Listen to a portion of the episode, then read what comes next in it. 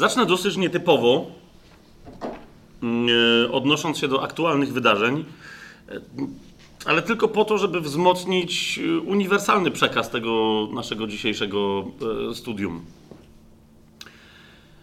Bo przypominam, że kontynuujemy temat, który żeśmy zaczęli poprzednim razem, który udało mi się sformułować jako kościół zbudowany na planie krzyża.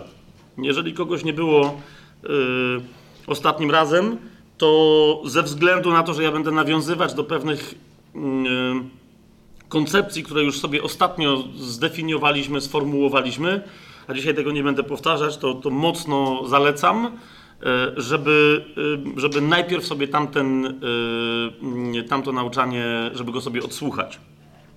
Teraz Mamy dzisiaj 11 marca 2020 roku. Mówię to dlatego, że to się nagrywa, kiedyś tam będzie publikowane, a jeszcze kiedyś, kiedyś, kiedyś ktoś tego odsłucha. To, więc mamy dzień po tym, tak mi się wydaje, jak Włochy ze względu na epidemię koronawirusa ogłosiły totalną kwarantannę paru dziesięciu milionów ludzi u siebie.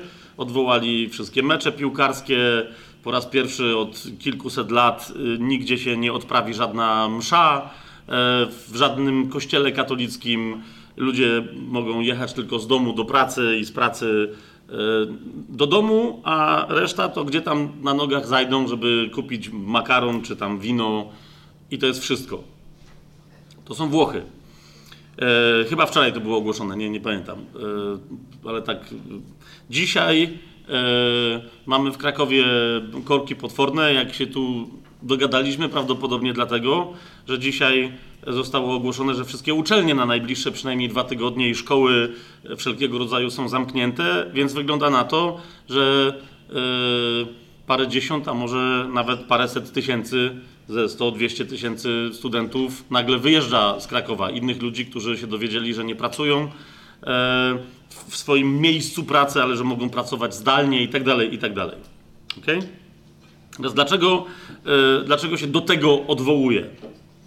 Bo mamy yy, i z różnych miejsc świata, na przykład z Chin, yy, ale też z Europy, na przykład z Włoch, chociażby dzisiaj moja żona rozmawiała z jedną siostrą z Rzymu, ale i z Polski mamy coraz więcej głosów chrześcijańskich zaniepokojonych, e, co się to dzieje, e, a wręcz czasem nawet przerażonych, co my teraz zrobimy.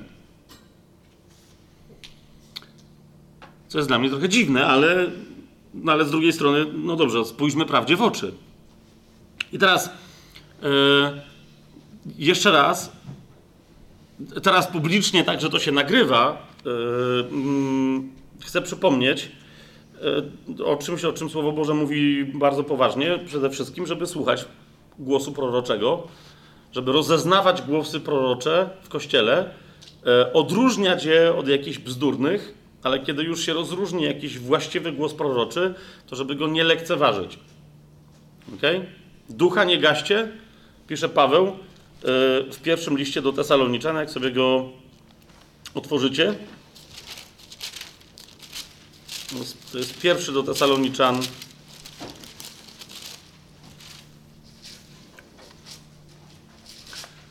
Piąty rozdział.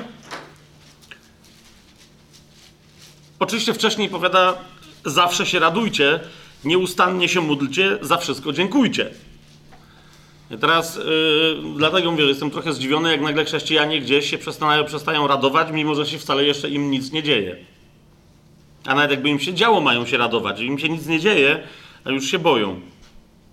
Zawsze się radujcie. Teraz dlaczego się możemy zawsze radować? Bo Pan nas zawsze wcześniej ostrzeże, że coś się dzieje, co to znaczy i co my z tym mamy zrobić. O tym Paweł pisze dalej, to jest pierwszy do Tesaloniczan, piąty rozdział, mm, dziewiętnasty werset i dalej. Paweł mówi, ducha nie gaście, proroctw nie lekceważcie. Ale też mówi, wszystko badajcie, a trzymajcie się tylko tego, co dobre. Więc yy, chcę dzisiaj przypomnieć jedno proroctwo, które z różnych powodów zostało, nawet jeżeli zostało przyjęte, to zostało lekceważąco w niektórych środowiskach przyjęte yy, i w związku z tym zapomniane. Dzisiaj moja czcigodna żona mi przypomniała.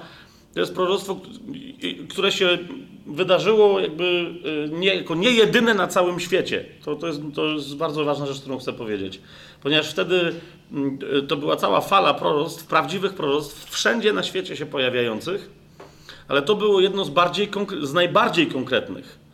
To był 28 kwietnia, czy gdzieś w tych okolicach, w sensie 28 kwietnia, to proroctwo zaraz po jego wygłoszeniu, czy może nawet w ten sam dzień, ja teraz nie pamiętam, to było proroctwo, które zostało opublikowane na kanale Inna Droga, więc możecie sobie sprawdzić.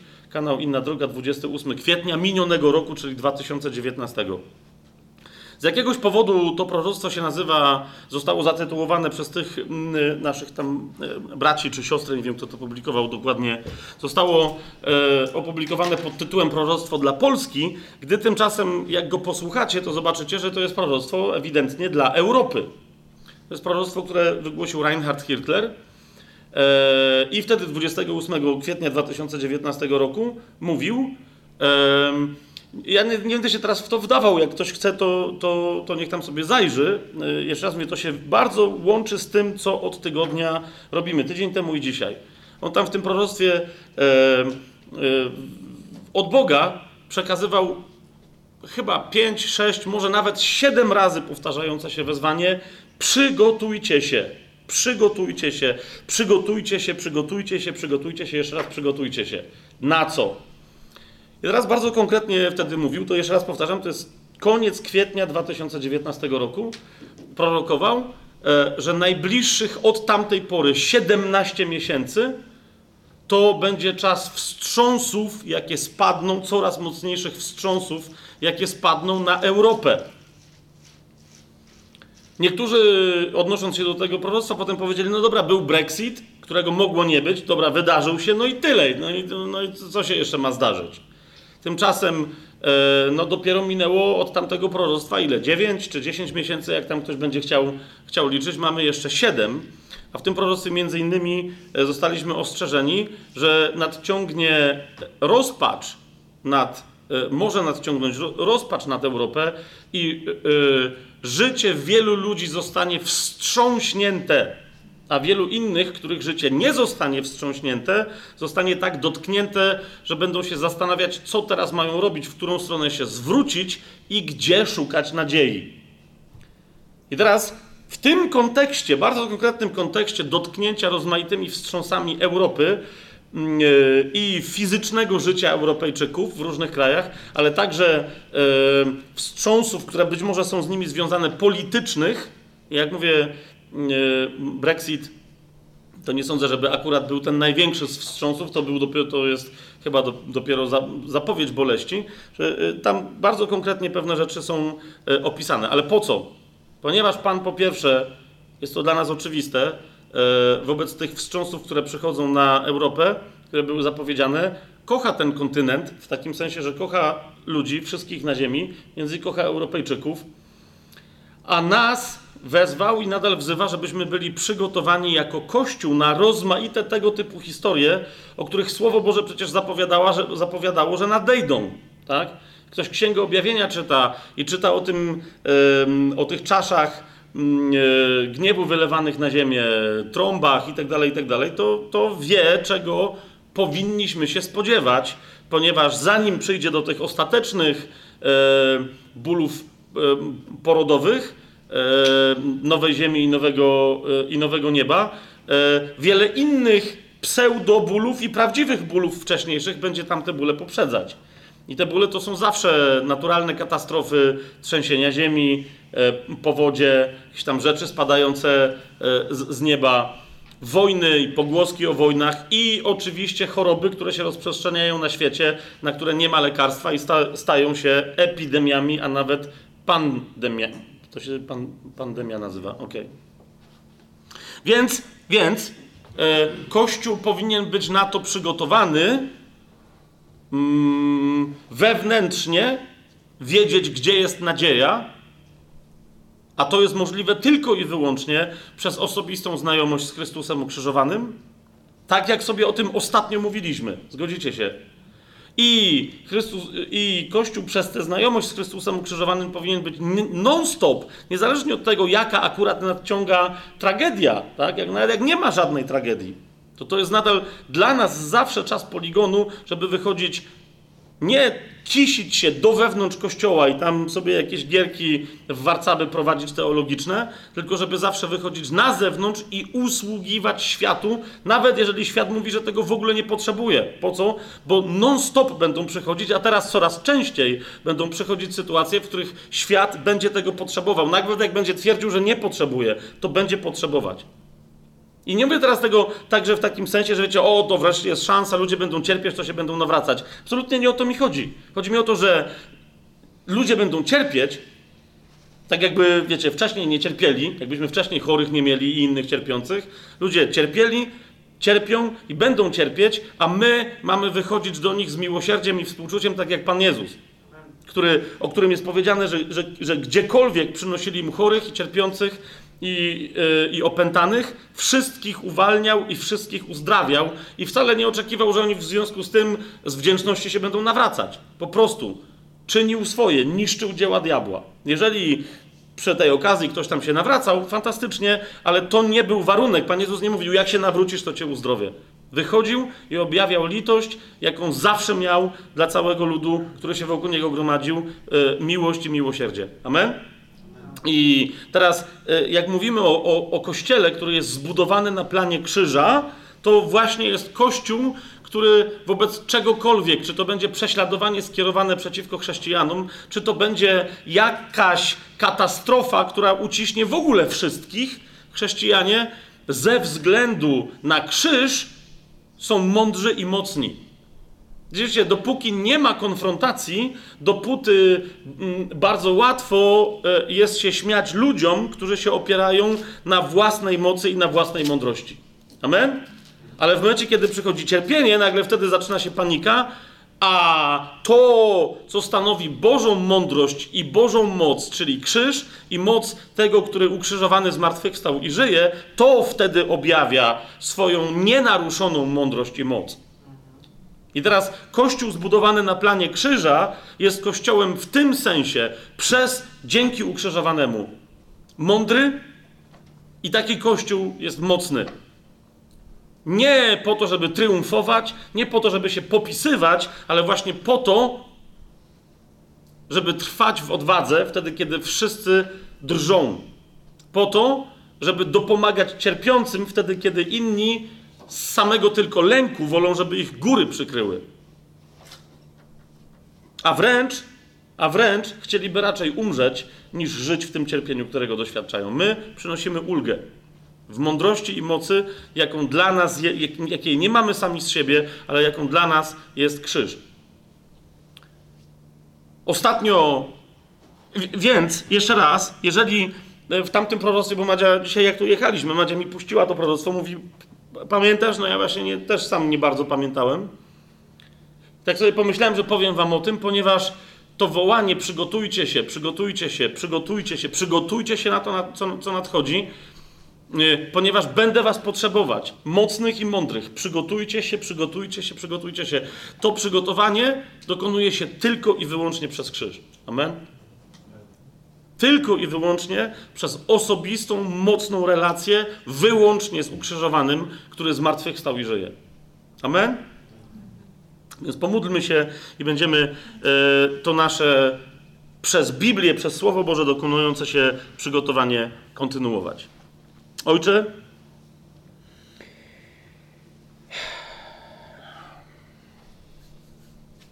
dziękujemy Ci za Twoją miłość, dziękujemy Ci za Twoją łaskę. Dziękujemy Ci za Twoją moc i Twoją mądrość, którą objawiłeś w swoim Synu, naszym Panu Jezusie Chrystusie. Dziękujemy Ci za Twojego ducha, który rozlewa Twoją miłość w naszych sercach i objawia nam Twojego Syna, przez którego możemy, Ojcze, przychodzić do Ciebie. Ojcze, słuchamy Twojego głosu i tak jak Paweł mówił, postanowiłem nie znać nikogo innego i nic innego, jak tylko Chrystusa i to ukrzyżowanego, My dzisiaj przez to studium przychodzimy do Ciebie w Duchu Świętym, przez Słowo, przez Jezusa, który zasiada po Twojej prawicy i, i, i wołamy, Ojcze, my nie chcemy też znać niczego innego, ani nikogo innego, jak tylko Chrystusa i to ukrzyżowanego, który dla Żydów jest zgorszeniem, który dla Greków jest głupotą, a dla nas, dla każdej i dla każdego z nas i dla nas jako całości jednego ciała Chrystusa jest mocą i mądrością Twoją, Ojcze. Dzisiaj prosimy Cię przez imię Jezusa, żebyś w Duchu Świętym objawiał nam swojego Syna. Żebyś nam objawiał moc tego baranka, który czeka na wesele z nami. Prosimy Cię, żebyś nam objawiał swojego Syna, baranka, który gładzi grzech świata, który jest jakby zabity, ale zmartwychwstał i żyje na wieki i śmierć nie ma nad nim żadnej władzy, abyśmy zachwyceni nim, pociągnięci przez niego, idąc ku niemu, przeszli przez krzyż i na tym krzyżu zostawili wszystko, co cielesne, wszystko, co grzeszne, a zostali tylko i wyłącznie w tym, co, co żyje, przeszedłszy przez krzyż i co w związku z tym jest tylko i wyłącznie mocą Jego zmartwychwstania. Daj, Panie, żebyśmy tak umocowani objawiali Twoją chwałę, Twoją mądrość i Twoją moc w ukrzyżowanym. Przez tegoż ukrzyżowanego. Amen. Przypomnę tylko, że y, w, w, tym naszym poprzednim studium dotknęliśmy y, zagadnienia krzyża. Po pierwsze, jako centrum głoszenia dobrej nowiny. Ja teraz nie będę tego rozwijać, tylko Wam pokazuję, y, bo dzisiaj potrzebujemy jeszcze jedną rzecz zrobić, zanim przejdziemy do, do drugiej części tego, po co Pawłowi w liście pierwszym do Koryntian, po co mu jest tak mocne wezanie, przyzwanie krzyża. Więc krzyż pokazaliśmy sobie krzyż e, jako centrum głoszenia dobrej nowiny. Co to znaczy, że krzyż i ukrzyżowany są w centrum głoszenia mm, e, dobrej nowiny? I po drugie, potrzebowaliśmy sobie również przypomnieć i pokazać, że ukrzyżowany znajduje się, powinien się znajdować, żeby mógł głosić właściwą dobrą nowinę, w której centrum jest krzyż, to również głoszący taką dobrą nowinę powinien w sobie w swoim centrum, w swoim sercu mieć ukrzyżowanego i krzyż. Bo tylko taki człowiek może powiedzieć: Z Chrystusem jestem ukrzyżowany, już nie ja żyję, ale żyje we mnie Chrystus. I tylko taki człowiek może w, e, we właściwy sposób głosić Chrystusa. Amen? Teraz e, jest jeszcze jeden wątek, który. jeszcze raz, ta indywidual, to indywidualne znaczenie krzyża dla chrześcijanki pojedynczej czy pojedynczego chrześcijanina, my do tego wątku wrócimy przy okazji, przy okazji rozważania e, listu do Galacjan. Ponieważ tam Paweł o, o znaczeniu krzyża dla pojedynczej osoby, e, wydaje mi się, że mówi najwięcej i najpełniej, i to będzie najlepsza okazja, żeby mm, te wątki porozwijać. Ale ponieważ on jest, ten wątek też jest istotny w tym eklezjalnym, e, czy kościelnym liście Pawła do, pierwszym liście Pawła do Koryntian, to potrzebujemy sobie e, te, te, te trzy aspekty, na razie tak, takie trzy aspekty e, rozważyć. Pierwszy więc to jest właśnie w centrum głoszenia dobrej nowiny jest krzyż. Ten, kto głosi, potrzebuje w centrum siebie mieć krzyż i ukrzyżowanego. A teraz uważajcie, musimy podać jeszcze trzecią bardzo istotną rzecz, która stanowi kryterium, bo wiele osób mówi, ale ja cały czas głoszę krzyż. Mamy całe kościoły, które mówią, no jakżeż, my mamy w środku krzyż, nie mamy nie, żadnych ozdobników, mamy w miejscu, w którym głosimy jest krzyż. My non-stop mówimy o krzyżu, człowieku. O co chodzi? To jest krzyż. Otóż chcę powiedzieć, e, że rzeczywiście e, mamy wiele przestrzeni w kościele, gdzie się mówi krzyż, gdzie się przywołuje mocy ukrzyżowanego, gdzie się mówi o, o krwi i mocy krwi, ale istnieje jedno kryterium, według mnie, przy pomocy którego bardzo szybko możemy odkryć, nawet nie chodzi mi o to, że u innych, ale przede wszystkim u siebie, czy my, czy ja osobiście e, rzeczywiście znam się z ukrzyżowanym, a kiedy głoszę, to czy rzeczywiście głoszę dobrą nowinę w centrum której jest krzyż. I tym kryterium, uważajcie na to, co, co powiem, jest e, właściwy obraz Ojca oraz pełna miłości, a więc jedyna właściwa, zdrowa relacja z Ojcem. Jest wiele kościołów, Wiele denominacji dzisiaj, takich może to są cienkie stróżki, ale jednak bywa, że często bardzo wpływowe. Wiele osób, chrześcijan z indywidualnym dos- doświadczeniem, które mówią oczywiście, że tak, całe słowo i tak dalej, ale potem ja mam takie, wiecie, doświadczenie, e, że jak zaczynamy głębiej rozmawiać, nie tam kłócić się, tylko naprawdę głębiej rozmawiać, dzielić się, nagle te osoby albo same zwracają uwagę na to, albo ja im zwracam uwagę, że mają Jezusa i mają Ducha Świętego, i potem mają Ducha Świętego i mają Jezusa, i mają znowu Ducha Świętego i mają Jezusa. Wręcz jakiś czas temu rozmawiałem z jedną siostrą, ona mówi, że ona chodzi na. To są jej dwie nogi, to są jej dwie ręce. To mówi, to jest Jezus i Duch Święty. Mówi, jak jest, jest Jezus, Duch Święty, Jezus, Duch Święty, Jezus, Duch Święty. I ja jej zapytałem, a ojciec? I tu, i, tu nasta- i, tu, i, tu, I tu się pojawiła cisza, że no ojciec, y, no ojciec to jest, to jest ojciec. E, Nie ma czegoś takiego. Jeżeli ktoś głosi krzyż, jeżeli ktoś głosi ukrzyżowanego i w wyniku tego głoszenia albo twierdzi, że ma w sobie ukrzyżowanego, a w wyniku tej obecności ukrzyżowanego nie rodzi się natychmiastowo odkrycie Ojca w prawdzie o tym, kim Ojciec jest, to znaczy, że, że nawet to słowo krzyż i to słowo ukrzyżowany są słowami, które nie oddają rzeczywistości krzyża i ukrzyżowanego. Czy to jest jasne, co teraz, co teraz powiedziałem? Ktoś może się posługiwać słowami, powoływać się na, na koncepcję ukrzyżowania, ale nie mieć związku z rzeczywistą mocą krzyża, ponieważ ta moc objawia chwałę Ojca. Sprowadza człowieka do Ojca. Zaraz wam to y, y, bardzo szybko biblijnie pokażę i się zajmie, bo to jest bardzo istotny wątek. Yy, ale to sobie takie sformułowałem taką y, obustronną tezę, mianowicie, że nieznajomość ojca dzisiaj wśród chrześcijan, o to mi chodzi, no ale w konsekwencji także nieznajomość ojca przez w ogóle świat, ponieważ świat nie widzi u chrześcijan, u wielu chrześcijan ojca. Nieznajomość ojca wynika z nieznajomości krzyża. Jak to jest? Okay? Ktoś powie, ale jaki to ma związek? Krzyż to jest Jezus. Więc nieznajomość Ojca wynika z nieznajomości krzyża i odwrotnie, nieznajomość ukrzyżowanego skutkuje brakiem autentycznego doświadczenia miłości Ojca. To jest jasne, co teraz powiedziałem? Jeżeli ktoś mówi, nie mam doświadczenia Ojca, nie znam Ojca, to wynika z tego, że ten ktoś nie poznał E, nawet jako nowonarodzona osoba, nie zagłębił się i nie zapoznał się z krzyżem. I teraz to, że ktoś nie zna krzyża, a zwłaszcza osoby ukrzyżowanego, skutkuje brakiem autentycznego doświadczenia miłości Bożej. Mamy chrześcijan, którzy doświadczyli przebaczenia Bożego przez krzyż, doświadczyli usprawiedliwienia, ale wciąż są głodni no i nawet przeszli przez chrzest, weszli na drogę uświęcenia. Kiedyś pamiętam, mieliśmy taką e, rozmowę e, e, i to parokrotnie się powtórzyło, ale z jedną siostrą ona nawet nie bardzo wiedziała o co chodzi. Mówi, mówi, ja oddałam życie Jezusowi, wyznałam Go jako mojego Zbawcę. To jest mój baranek, który gładzi nie tylko grzech świata, ale mój. Wyznałam Go jako Pana. Poszłam do chrztu. Chcę żyć drogą uświęcenia. Wiem, wiem co to jest chrzest. Zostałam ochrzczona Duchem Świętym. Czego mi jeszcze brakuje? Bo, bo, bo mi czegoś brakuje. Powiedziałem jej, zobacz jak wyglądał chrzest Jezusa, który poszedł do chrztu, żeby wypełnić całą sprawiedliwość.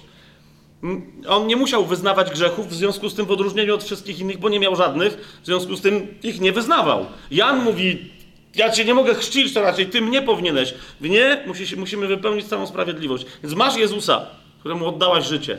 Masz chrzest, przez Niego dla Ciebie istotny, żebyś mogła umrzeć dla swojego grzechu. Masz Ducha Świętego, który tam wstępuje na Jezusa i na Ciebie też wstąpił.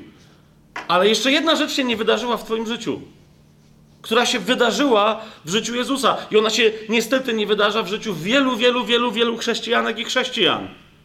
Mianowicie Jezus, kiedy to wszystko się wydarzyło, usłyszał głos z nieba, który powiedział: Ty jesteś moim najukochańszym synem w którym mam upodobanie, co, co oznacza I po grecku też trochę, ale jak wiemy, że to się, ten głos się odezwał po hebrajsku, to tym bardziej rozumiemy, że to oznacza nie tylko, że, że który mi się bardzo podoba, ale z którego jestem bardzo, ale to bardzo dumny.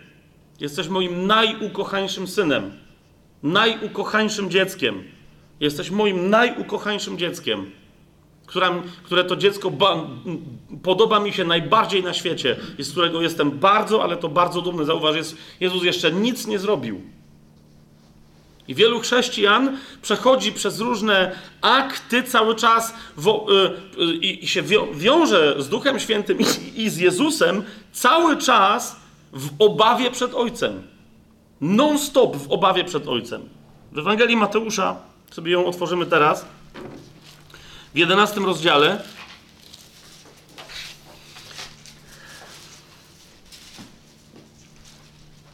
Tymczasem zauważcie, to jest, tych fragmentów jest mnóstwo, tak? Ja tylko chcę zwrócić na parę mm, y, y, naszą uwagę. To jest misja Jezusa objawiać Ojca. Jedenasty rozdział, 25 werset. W tym czasie Jezus powiedział: Wysławiam Cię, Ojcze, i dalej będziemy czytać. Wysławiam Cię, Ojcze, Panie nieba i ziemi, że zakryłeś te sprawy przed mądrymi i roztropnymi, a objawiłeś je niemowlętom. Tak, Ojcze, gdyż tak się Tobie spodobało.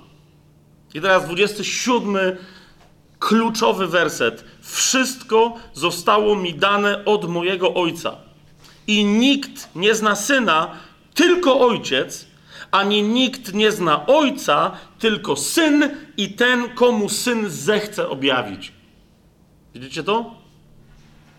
Przyjdźcie do mnie, woła Jezus, wszyscy, którzy jesteście spracowani i obciążeni, a ja wam dam odpoczynek. Weźcie na siebie moje jarzmo i uczcie się ode mnie, że jestem cichy i pokornego serca, a znajdziecie odpoczynek dla waszych dusz. Moje jarzmo bowiem jest przyjemne, a moje brzemię lekkie. I teraz nie będziemy tego wątku rozwijać, ale Jezus tu mówi o tym, co później e, o, nazywa Twoim czy moim krzyżem. Ok?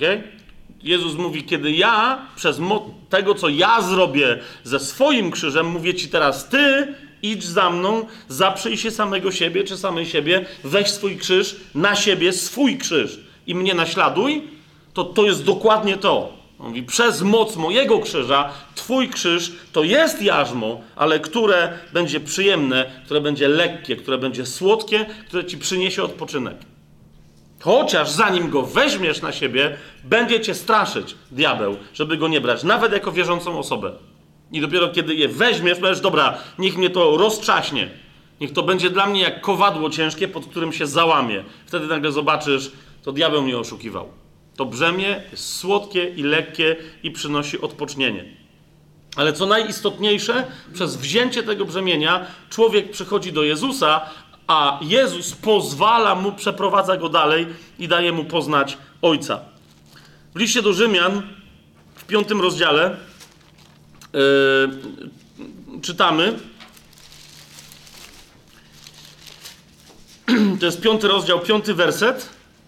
Spójrzcie, że doświadczenie miłości, ono tak przychodzi z Duchem Świętym, ale Duch Święty nie rozlewa w nas swojej miłości, ale miłość Ojca. Piąty rozdział listu do Rzymian, piąty werset. Nadzieja nie przynosi wstydu, ponieważ miłość Boga jest rozlana w naszych sercach przez Ducha Świętego, który został nam dany. Zresztą w innych miejscach, znowu nie będziemy tego rozwijać, ale rozumiecie, to, że to jest miłość, skoro to jest miłość Ojca, to w sercu Twoim ta miłość Ojca wzbudza co? Miłość do Ojca. I dlatego Duch Święty, rozlewając tę miłość, zaczyna wołać w moim sercu, w Twoim sercu jako wierzącej osoby: Abba, tato, tatusiu, ojcze, do Jachwę. I mój duch przyłącza się do niego, bo doświadczam tej miłości i wołam razem z duchem Abba, bo wiem, że mam prawo. Jeżeli ktoś twierdzi, że, że doświadczył krzyża i przeszedł przez krzyż i żyje w zmartwychwstaniu i nie ma tego doświadczenia, znaczy, że coś jest nie tak z tym krzyżem, przez który rzekomo przechodził. Więc ojciec posyła ducha, żeby rozlewał jego, ojca, miłość w naszych sercach, Ale dzięki czemu to jest możliwe? Ostatnio sobie mówiliśmy, duch został wylany, ten duch z taką misją, między innymi na cały świat, w momencie, kiedy pierwszy pocieszyciel odszedł. Nie było ani sekundy, żeby nie było drugiego pocieszyciela. Jezus zapowiadał: poślę wam drugiego pocieszyciela, nowego pocieszyciela, ducha prawdy. I momencie, kiedy on krzyknął, wykonało się, oddał ducha, wylał ducha na cały świat. No jeszcze o tym będziemy mówić. Duch zaczyna płynąć z krzyża. Nie dopiero w Dzień Pięćdziesiątnicy. W Dzień Pięćdziesiątnicy ten duch, który jest na całym świecie, wykonuje konkretne dzieło. Ale rozumiecie, Chrystus zmartwychwstały właśnie dlatego, kiedy przychodzi do uczniów, po, tuż po swoim zmartwychwstaniu, pamiętacie to? Parę dni i, i, i, i tchnie, dmucha na, na swoich uczniów. I mówi im, weźcie ducha, który jest, działa, weźcie go, ja wam go daję, tak jak wam go obiecałem. Więc zanim jeszcze przyszła pięćdziesiątnica, ten duch wraz z zakrzyknięciem przez Jezusa wykonało się, z krzyża rozlewa się na cały świat. Ponieważ krzyż dokonał odkupienia całego świata. Od tej pory cały świat, ludzie wszędzie na świecie, od tej pory w każdym pokoleniu przez tę obecność Ducha Świętego są uciskani ponieważ Jezus odkupił cały świat, odkupił każdego człowieka. Czy to się stanie udziałem Twoim, jeżeli jesteś niewierzącą osobą, to widzisz, będąc osobą odkupioną, możesz dalej się na to nie zgodzić i żyć jak niewolnik. Bo ten, który Cię odkupił, w wolności oczekuje Twojej miłości, bo On Cię kocha, chce być, jak Ty nie chcesz, to on mówi, to nie. A więc my, będąc odkupieni, nie musimy wcale zostać zbawieni, bo to zależy od naszej odpowiedzi na to odkupienie. Czy my skorzystamy z tego wyzwolenia, czy nie? Czy weźmiemy od niego ten kwit i panu, którym udaje być szatan, śmierć i grzech, powiemy: Ej, wara ode mnie, ponieważ jestem wykupioną osobą. Moim panem jest Jezus. Ale więc, więc Jezus czeka, Jezus dokonał tego dzieła, a Duch Święty w tym momencie, kiedy on go dokonał i powiedział, wykonało się, Duch Święty rozlał się na cały świat i zaczął przekonywać, tak jak Pan Jezus powiedział, że będzie przekonywać, zaczął przekonywać o grzechu, o sprawiedliwości i o sądzie. Amen? W dniu pięćdziesiątnicy do, y, Duch Święty dokonuje dzieła zrodzenia Kościoła widzialnego dla całego świata. Ale dzieło przekonywania o grzechu, sprawiedliwości i o sądzie dokonuje się grubo, grubo wcześniej. Znaczy grubo. Tych 50 dni wcześniej. Dlatego, mówiąc, że miłość Boża rozlana jest w naszych sercach w piątym rozdziale, w piątym wersecie przez Ducha Świętego, zaraz Paweł doprecyzowuje i wyjaśnia w ósmym wersecie, że no właśnie, że to się zaczęło na krzyżu. Mówi, ale Bóg okazuje nam swoją miłość przez to, że gdy jeszcze byliśmy grzesznikami, Chrystus za nas umarł. Krzyż jest pierwotnym, podstawowym, fundamentalnym i cały czas działającym objawieniem się miłości Bożej. Dzięki krzyżowi, przez poznanie krzyża, nieustannie Duch Święty, nie tylko do niewierzącego, ale także potem do wierzących, przez krzyż, z krzyżem, z ukrzyżowanym, przychodzi, żeby rozlewać miłość Bożą w naszych sercach. Bo Bóg objawia nam swoją miłość przez to, że gdy jeszcze byliśmy grzesznikami, Chrystus za nas umarł. List do Rzymian, 5 rozdział, 8 werset. W Ewangelii Jana, w 10 mm, yy, rozdziale, 15 wersecie, to jest bardzo ciekawa taka rzecz poruszona. Mianowicie Jezus mówi w 15 wersecie, jak mnie zna Ojciec i ja znam Ojca, oddaję moje życie za owce. Zobaczcie, co tam się dzieje. W 17 wersecie jest, Jezus dopowiada, dlatego Ojciec mnie miłuje, bo ja oddaję swoje życie, aby je znowu wziąć.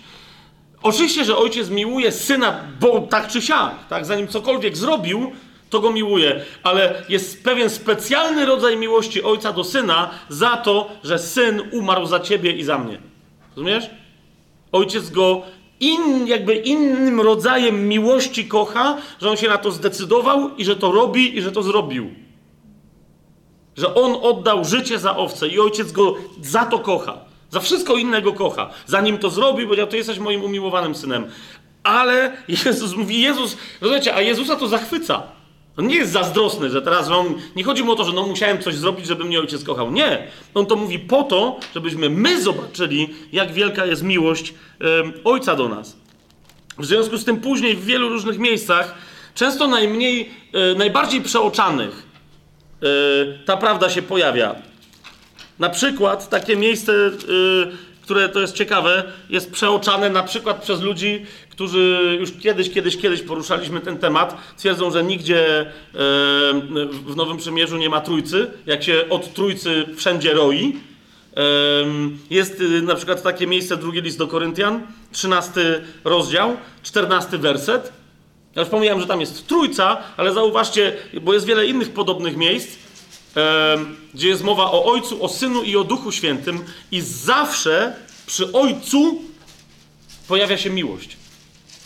Ojciec jest tym, który, który darzy miłością. Zobaczcie e, to błogosławieństwo, pozdrowienie końcowe. Drugi do Koryntian, 13 rozdział, 14 werset. Łaska Pana Jezusa Chrystusa. Tak? Ewangelia Jana mówi, że przez Mojżesza przyszło prawo, a Jezus przyniósł prawdę i łaskę. Hmm? Więc jest łaska Pana Jezusa Chrystusa, miłość Boga i wspólnota Ducha Świętego. Niech będzie z wami wszystkimi. Amen. Miłość jest, jest, jest, jest, jest przywiązana, że tak powiem, do Ojca. W liście do Efezjan e, w szóstym rozdziale, w dwudziestym trzecim wersecie czytamy pokój braciom i miłość wraz z wiarą od Boga Ojca i Pana Jezusa Chrystusa. Miłość wraz z wiarą od Boga Ojca i Pana Jezusa Chrystusa. No już oczywiście Y, nie wiem, czy w ogóle nawet warto wspominać o tak oczywistym miejscu jak pierwszy list Jana, trzeci rozdział, pierwszy werset, bo to zupełnie jeszcze inny wątek, jeszcze inny nurt y, y, rozważań biblijnych by nam otworzył, ale go przywołam. To jest pierwszy list Jana, trzeci rozdział, pierwszy werset. Patrzcie, jaką miłością obdarzył nas Ojciec, że zostaliśmy nazwani dziećmi Bożymi. Dlatego świat nas nie zna, bo Jego nie zna. Dlaczego świat nas nie zna? Bo świat nie wie, na co patrzy, kiedy widzi ludzi tak umiłowanych przez Boga.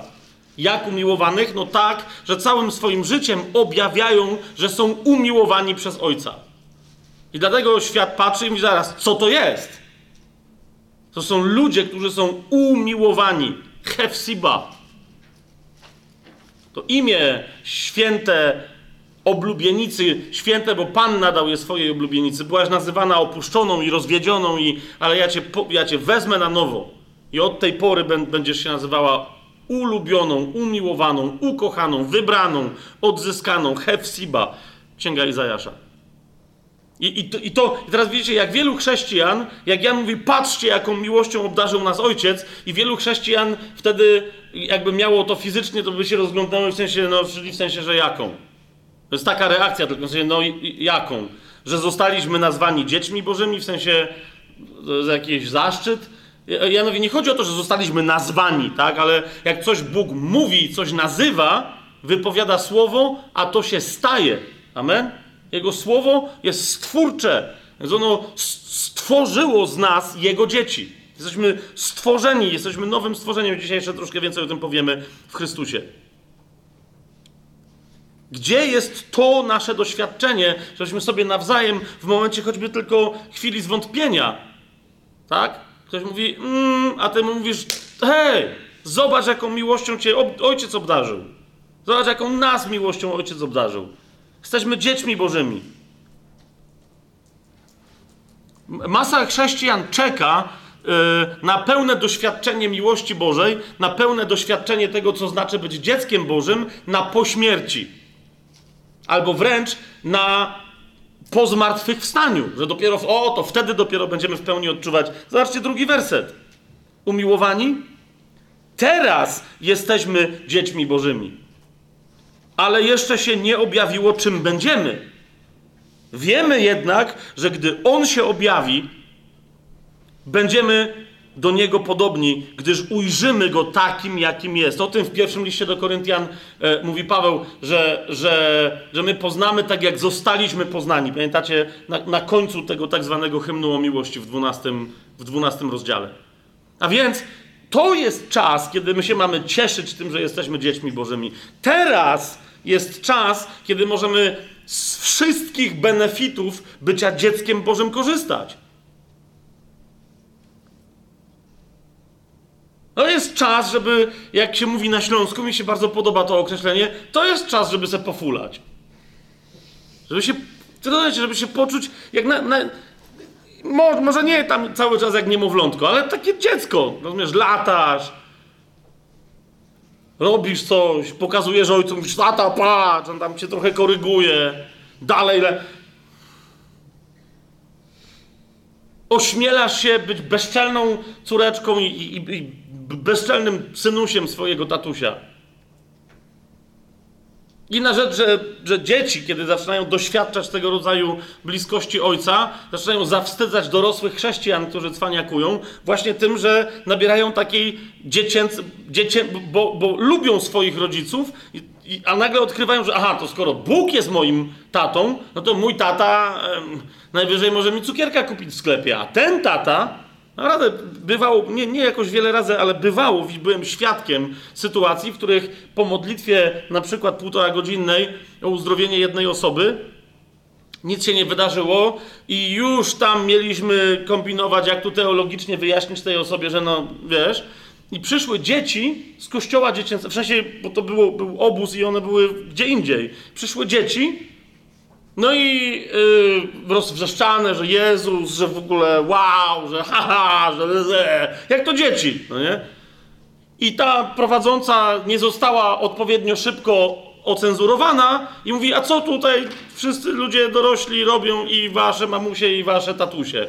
No i tam niektóre mamusie i niektóre tatusie powiedziały, no modliliśmy się o uzdrowienie. I jakieś dziecko zapytało, i?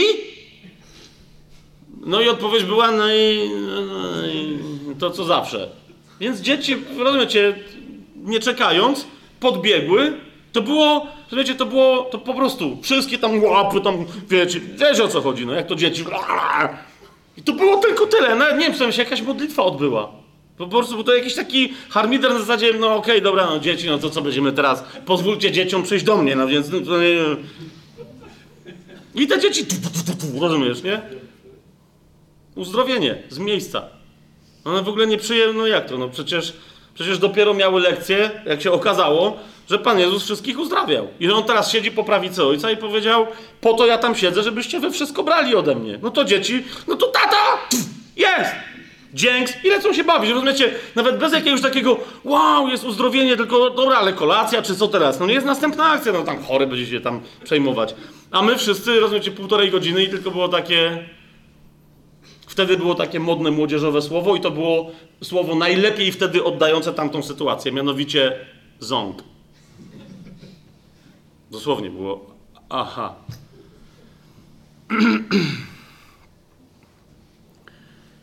Teraz dlaczego, yy, dlaczego yy, to jest takie istotne? Yy, bo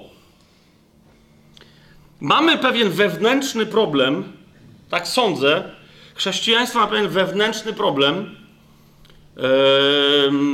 I on się zarówno wiąże z doświadczeniem miłości Ojca, jak się już jest chrześcijaninem, ale też z głoszeniem na zewnątrz, e, który jest odziedziczony jak masę rzeczy. Wielu chrześcijanom się wydaje, że jakieś tam aspekty wiary chrześcijańskiej, jakieś prawdy, że one są oczywiście biblijne.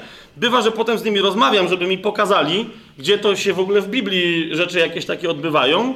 I dopiero później delikatnie możemy sobie wyjaśnić, że to, to w co wierzyłeś do tej pory, to, jest, to, to są elementy pogańskich, greckich wierzeń zazwyczaj. Platonizmu albo pewnych systemów filozoficznych, które chrześcijaństwo w cudzym słowie odziedziczyło, próbując być po ludzku mądre.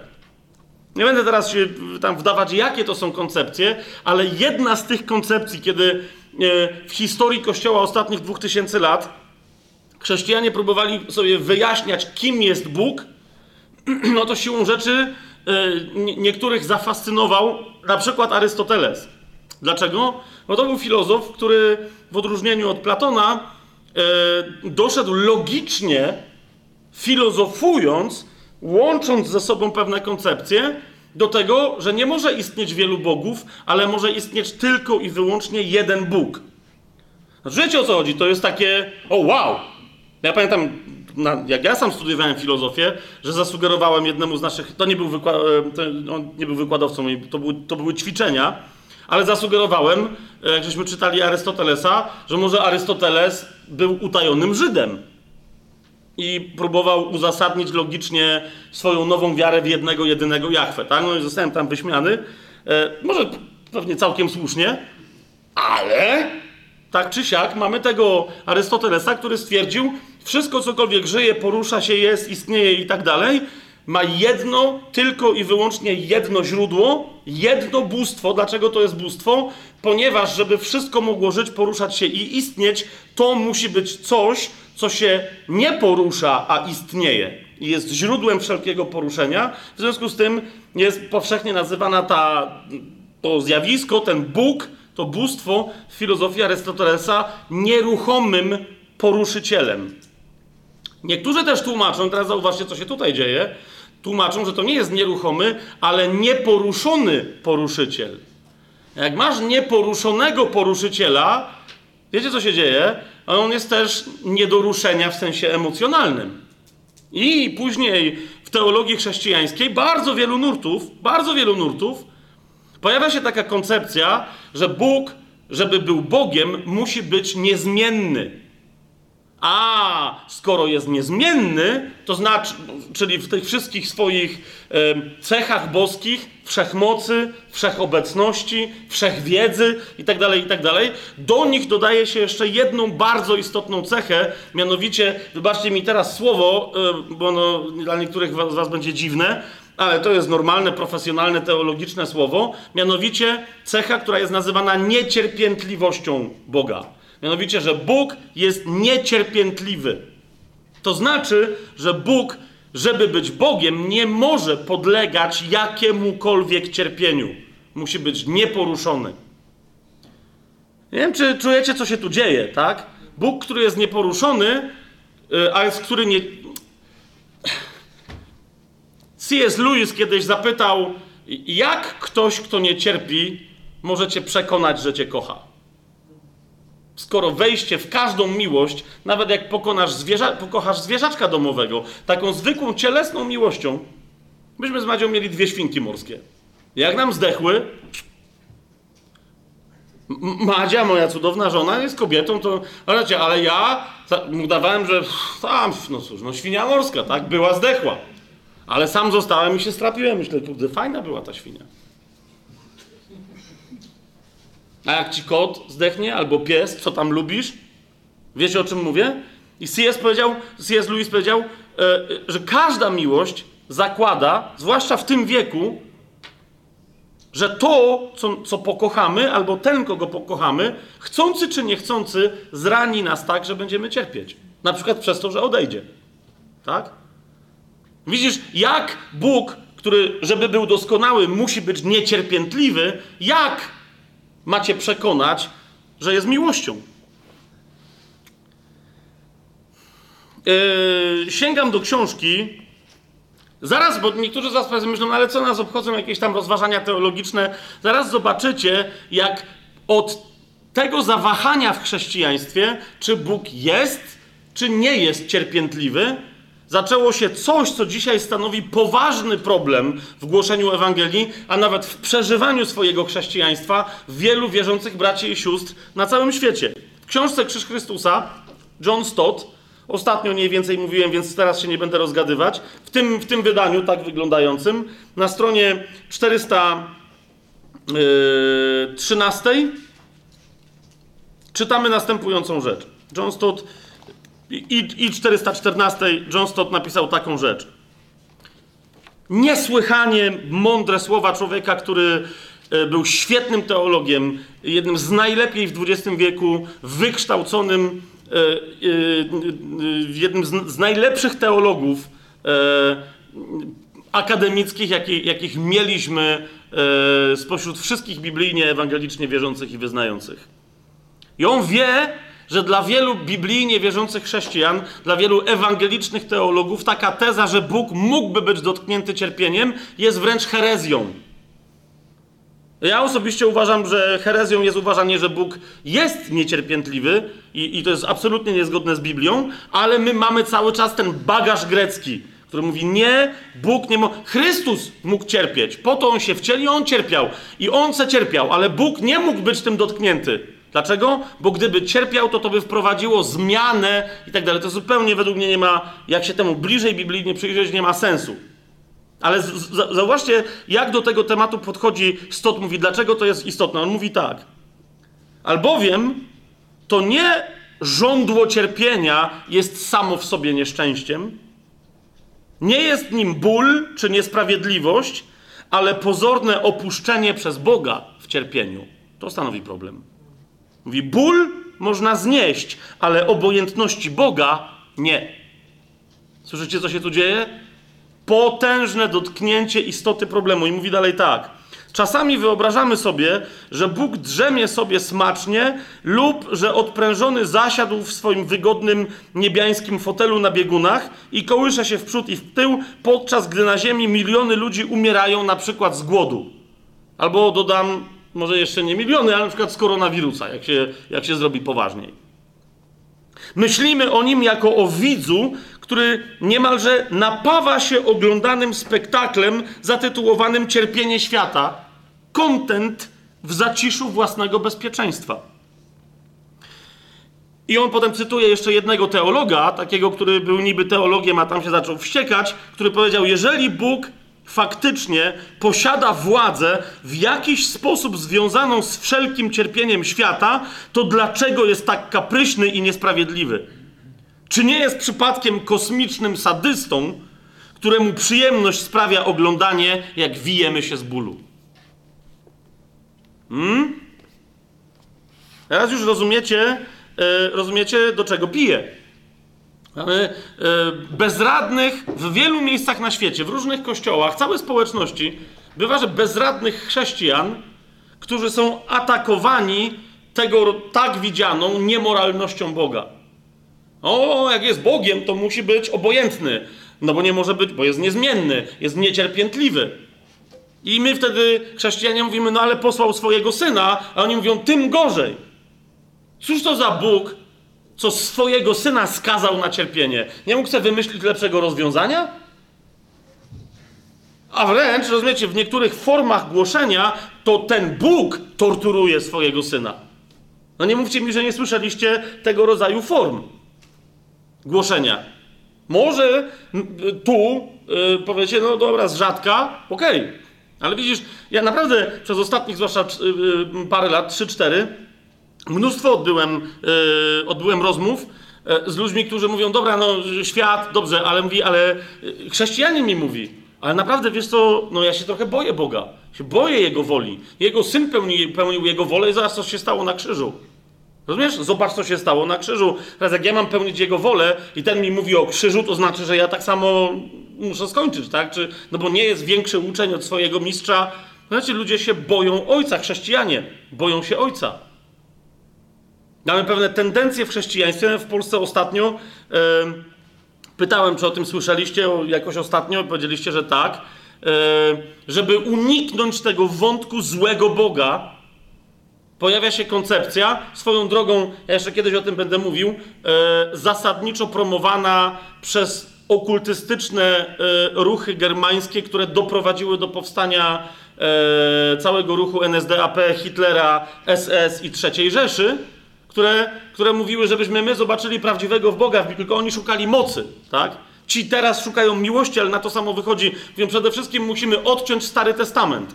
Dlaczego? No bo tam jest jakiś Bóg, który nie może być Bogiem czy też Ojcem naszego Pana Jezusa. Musimy odciąć Stary Testament.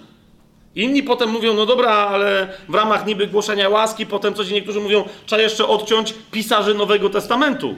Piotra, Jakuba, bo to Żydzi. Starotestament, oni, oni dalej tego samego Boga wyznają. Inni mówią, nie, nie, z nimi nie ma problemu. Problem jest z Pawłem. Pawła trzeba odciąć. Bo on niby taki cwany, ale jednak u niego w, w, niby łaska, a jest krzyż.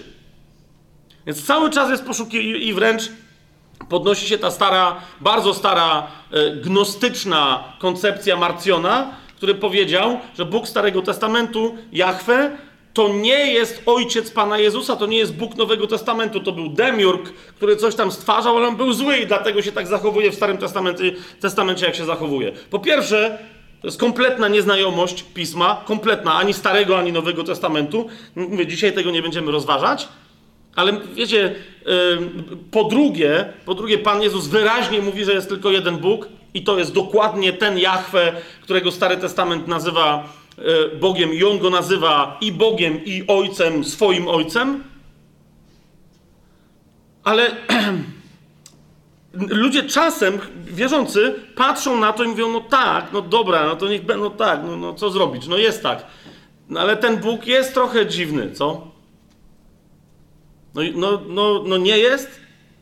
No gdzie, no gdzie ta, jaka tam miłość? Jeszcze raz, to jest nieznajomość Starego Przymierza, nieznajomość Biblii w ogóle. Ponieważ nie ma sprzeczności między Starym, yy, Starym a Nowym Testamentem. Tyle tylko, że ludzie skoncentrowani, nawet wierzący na swoim aktualnym cierpieniu, albo skoncentrowani na cierpieniu, które ktoś im pokaże i mówi, no a tu to co? To dziecko, które się urodziło zdeformowane, pokrzywione, które nie wie jak się nazywa, to jest to, co to jest. To, to jest wyraz miłości Bożej. Auschwitz to jest wyraz miłości Bożej, mordowanie Żydów, linczowanie murzynów przez ludzi, którzy głosili Pana Jezusa. Ja już pomijam, że, ci, że oni tak głosili Pana Jezusa, że ich znakiem w Stanach Zjednoczonych były spalone krzyże. Pamiętacie to? Nie dajcie sobie wmówić, że Ku Klux Klan to miał cokolwiek wspólnego z chrześcijaństwem. Ponieważ żaden chrześcijanin krzyża by nie podpalił. Ok? I, i, I robił całej masy oczywiście tych wszystkich innych rzeczy. Ale no właśnie, podnoszą się tego typu historię. Cała koncepcja ze względu na Auschwitz już nie możemy wierzyć w Boga. Nieco została rozwinięta. Był taki autor, nazywa y, y, y, Eliezer Wizer, lepiej znany jako Eli Wizer. Żyd, który przeżył Holokaust, swoją drogą Żyd, który wymyślił nazwę Holokaust na całą tą historię mordowania milionów Żydów przez nazistów. On wymyślił słowo Holokaust, mówi, to najlepiej oddaje całą sprawę. On napisał poza innymi rzeczami, chyba przynajmniej jedna jego książka po polsku wyszła, e, Noc, e, o, o, o, o właśnie skoncentrowana wokół jego doświadczenia bycia porwanym i zawiezionym wprost chyba do Auschwitz, czy tam do Buchenwaldu, teraz już tego nie pamiętam. On napisał między innymi taką sztukę, nie wiem, czy ona była wydana, czy też wystawiana po polsku, Trial on God, czyli Sąd nad Bogiem, gdzie tam trzech e, chyba rabinów się spotyka i sądzą Boga.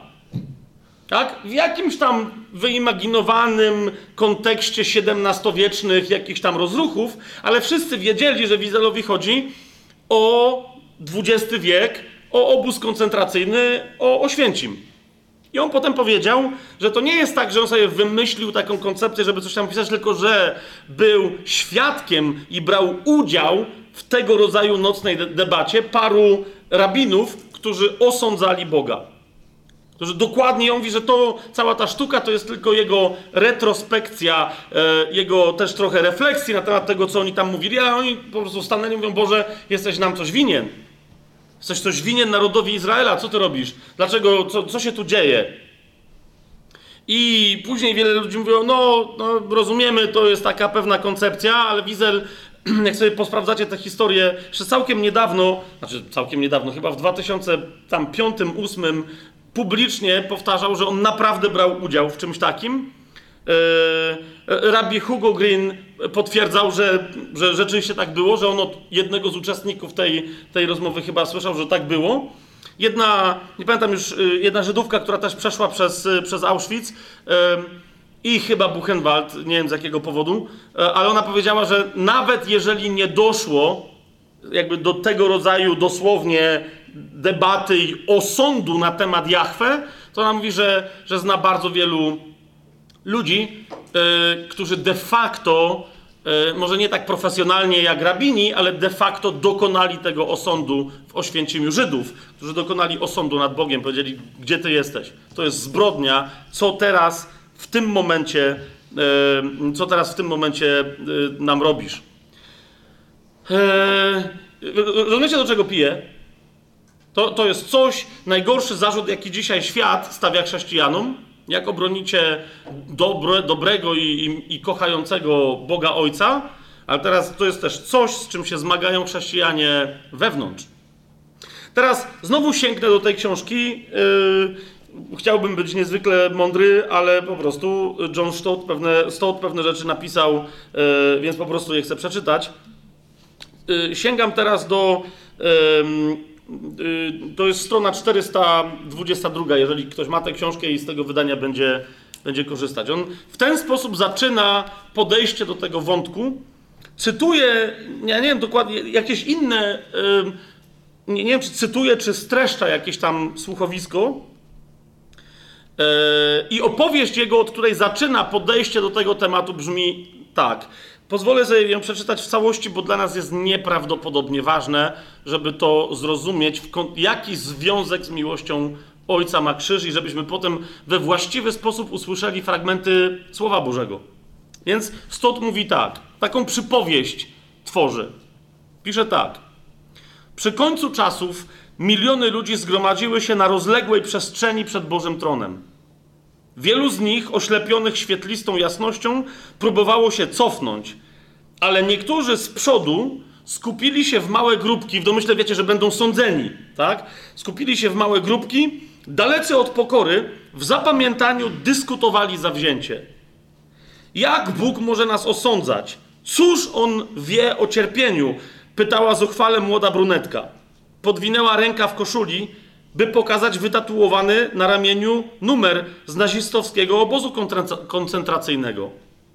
Byliśmy terroryzowani, bici, torturowani, aż w końcu umieraliśmy. W innej grupie jakiś murzyn rozpiął kołnierzyk. A co powiecie na to? Zawołał, pokazując zaropiałą bliznę dookoła szyi. Zlinczowali mnie. Nie za żadne przestępstwo, tylko za to, że jestem czarny. W następnej grupce jakaś nastolatka w ciąży szlochała, przecież zostałam zgwałcona. Dlaczego mam teraz cierpieć? To nie była moja wina. Wszyscy ludzie mieli pretensje do Boga za zło i cierpienie, jakie panowało na świecie. Jak dobrze musiało się żyć Bogu w niebie, gdzie wszystko jest piękne i doskonałe, gdzie nie ma bólu ani strachu, głodu ani nienawiści. Co Bóg może wiedzieć o tym, co człowiek w życiu wycierpiał? Postanowiono więc, że każda z tych grup wyśle swojego przedstawiciela, wybranego spośród tych, którzy doświadczyli największego cierpienia. Zaczęli występować po kolei Żyd, Murzyn, Japończyk z Hiroshimy, jakiś artretyk potwornie zdeformowany chorobą, upośledzone dziecko, którego matka zażywała w ciąży narkotyki. Zgromadzili się na boku i odbyli naradę. W końcu zdecydowali się przedstawić Bogu swoje stanowisko. I brzmiało ono tak. Zanim Bóg będzie mógł osądzić ludzi, musi doświadczyć tego wszystkiego, co oni. Wyrok brzmi. Wyrok ludzi nad Bogiem, rozumiecie? Wyrok brzmi. Wysłać Boga na ziemię. Niech tam żyje jako człowiek. Niech urodzi się Żydem. Niech nawet fakt jego narodzin będzie podejrzany. Niech ciężko pracuje i niech nikt tego nie doceni, a nawet najbliższa rodzina niech nie uważa go, niech uważa go za niespełna rozumu. Niech zdradzą go jego najbliżsi przyjaciele. Niech zostanie niewinnie oskarżony, niech osądzą go niesprawiedliwi oraz niech zostanie skazany przez absolutnie stronniczy sąd. Niech będzie torturowany na wszystkie możliwe sposoby. Na koniec niech się przekona, co naprawdę znaczy być całkowicie samotnym. Wtedy damy mu umrzeć. Niech umrze tak, żeby nie było żadnej wątpliwości co do tortury i paraliżu jego śmierci. Wszyscy przedstawiciele ludzkości dodali swoje do wyroku. Został on wobec wszystkich odczytany. Wśród zgromadzonych tłumów dał się słyszeć głośny pomruk aprobaty. Ale zaraz potem nastała długa cisza. Nikt nie wypowiedział już więcej ani jednego słowa. Nikt się nawet nie poruszył. Nagle bowiem wszyscy zrozumieli, że ten wyrok został już na Bogu wykonany.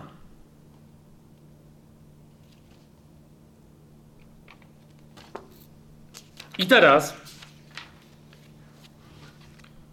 Stot yy, tak komentuje.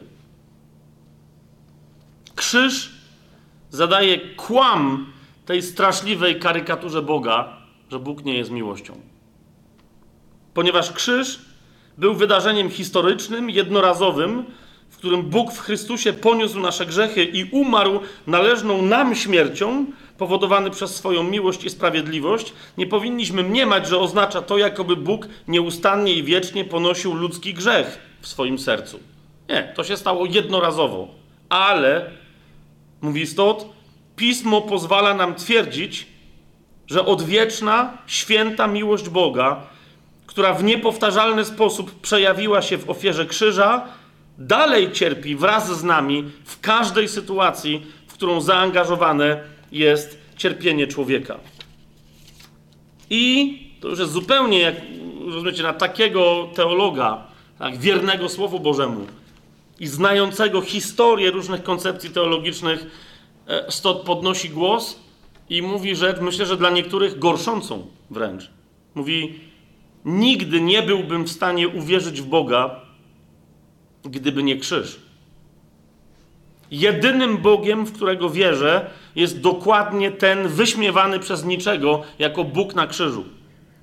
W świecie, w którym cierpienie jest realne, nie da się czcić Boga, który nie byłby na cierpienie podatny.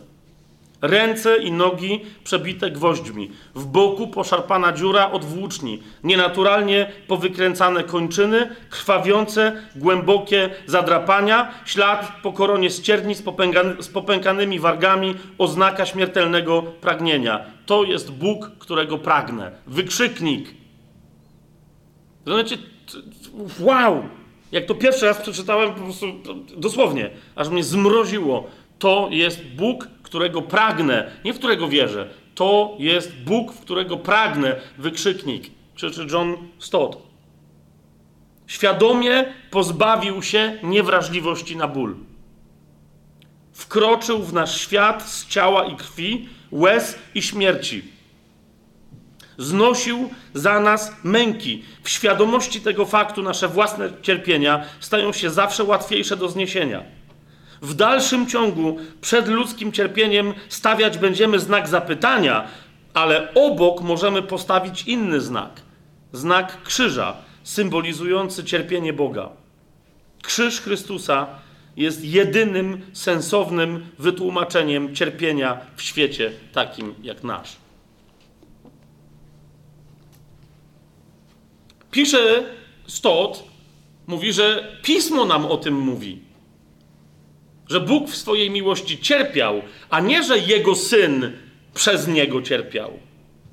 W liście do Galacjan, no teraz się do tego odniosę, po tych, chciałem wam pokazać, bo, bo dla mnie świadectwo Johna Stota, rozumiecie, to nie jest Chińczyk torturowany, Chińczyk z kościoła domowego z czasów rewolucji kulturowej w Chinach, rewolucji kulturalnej.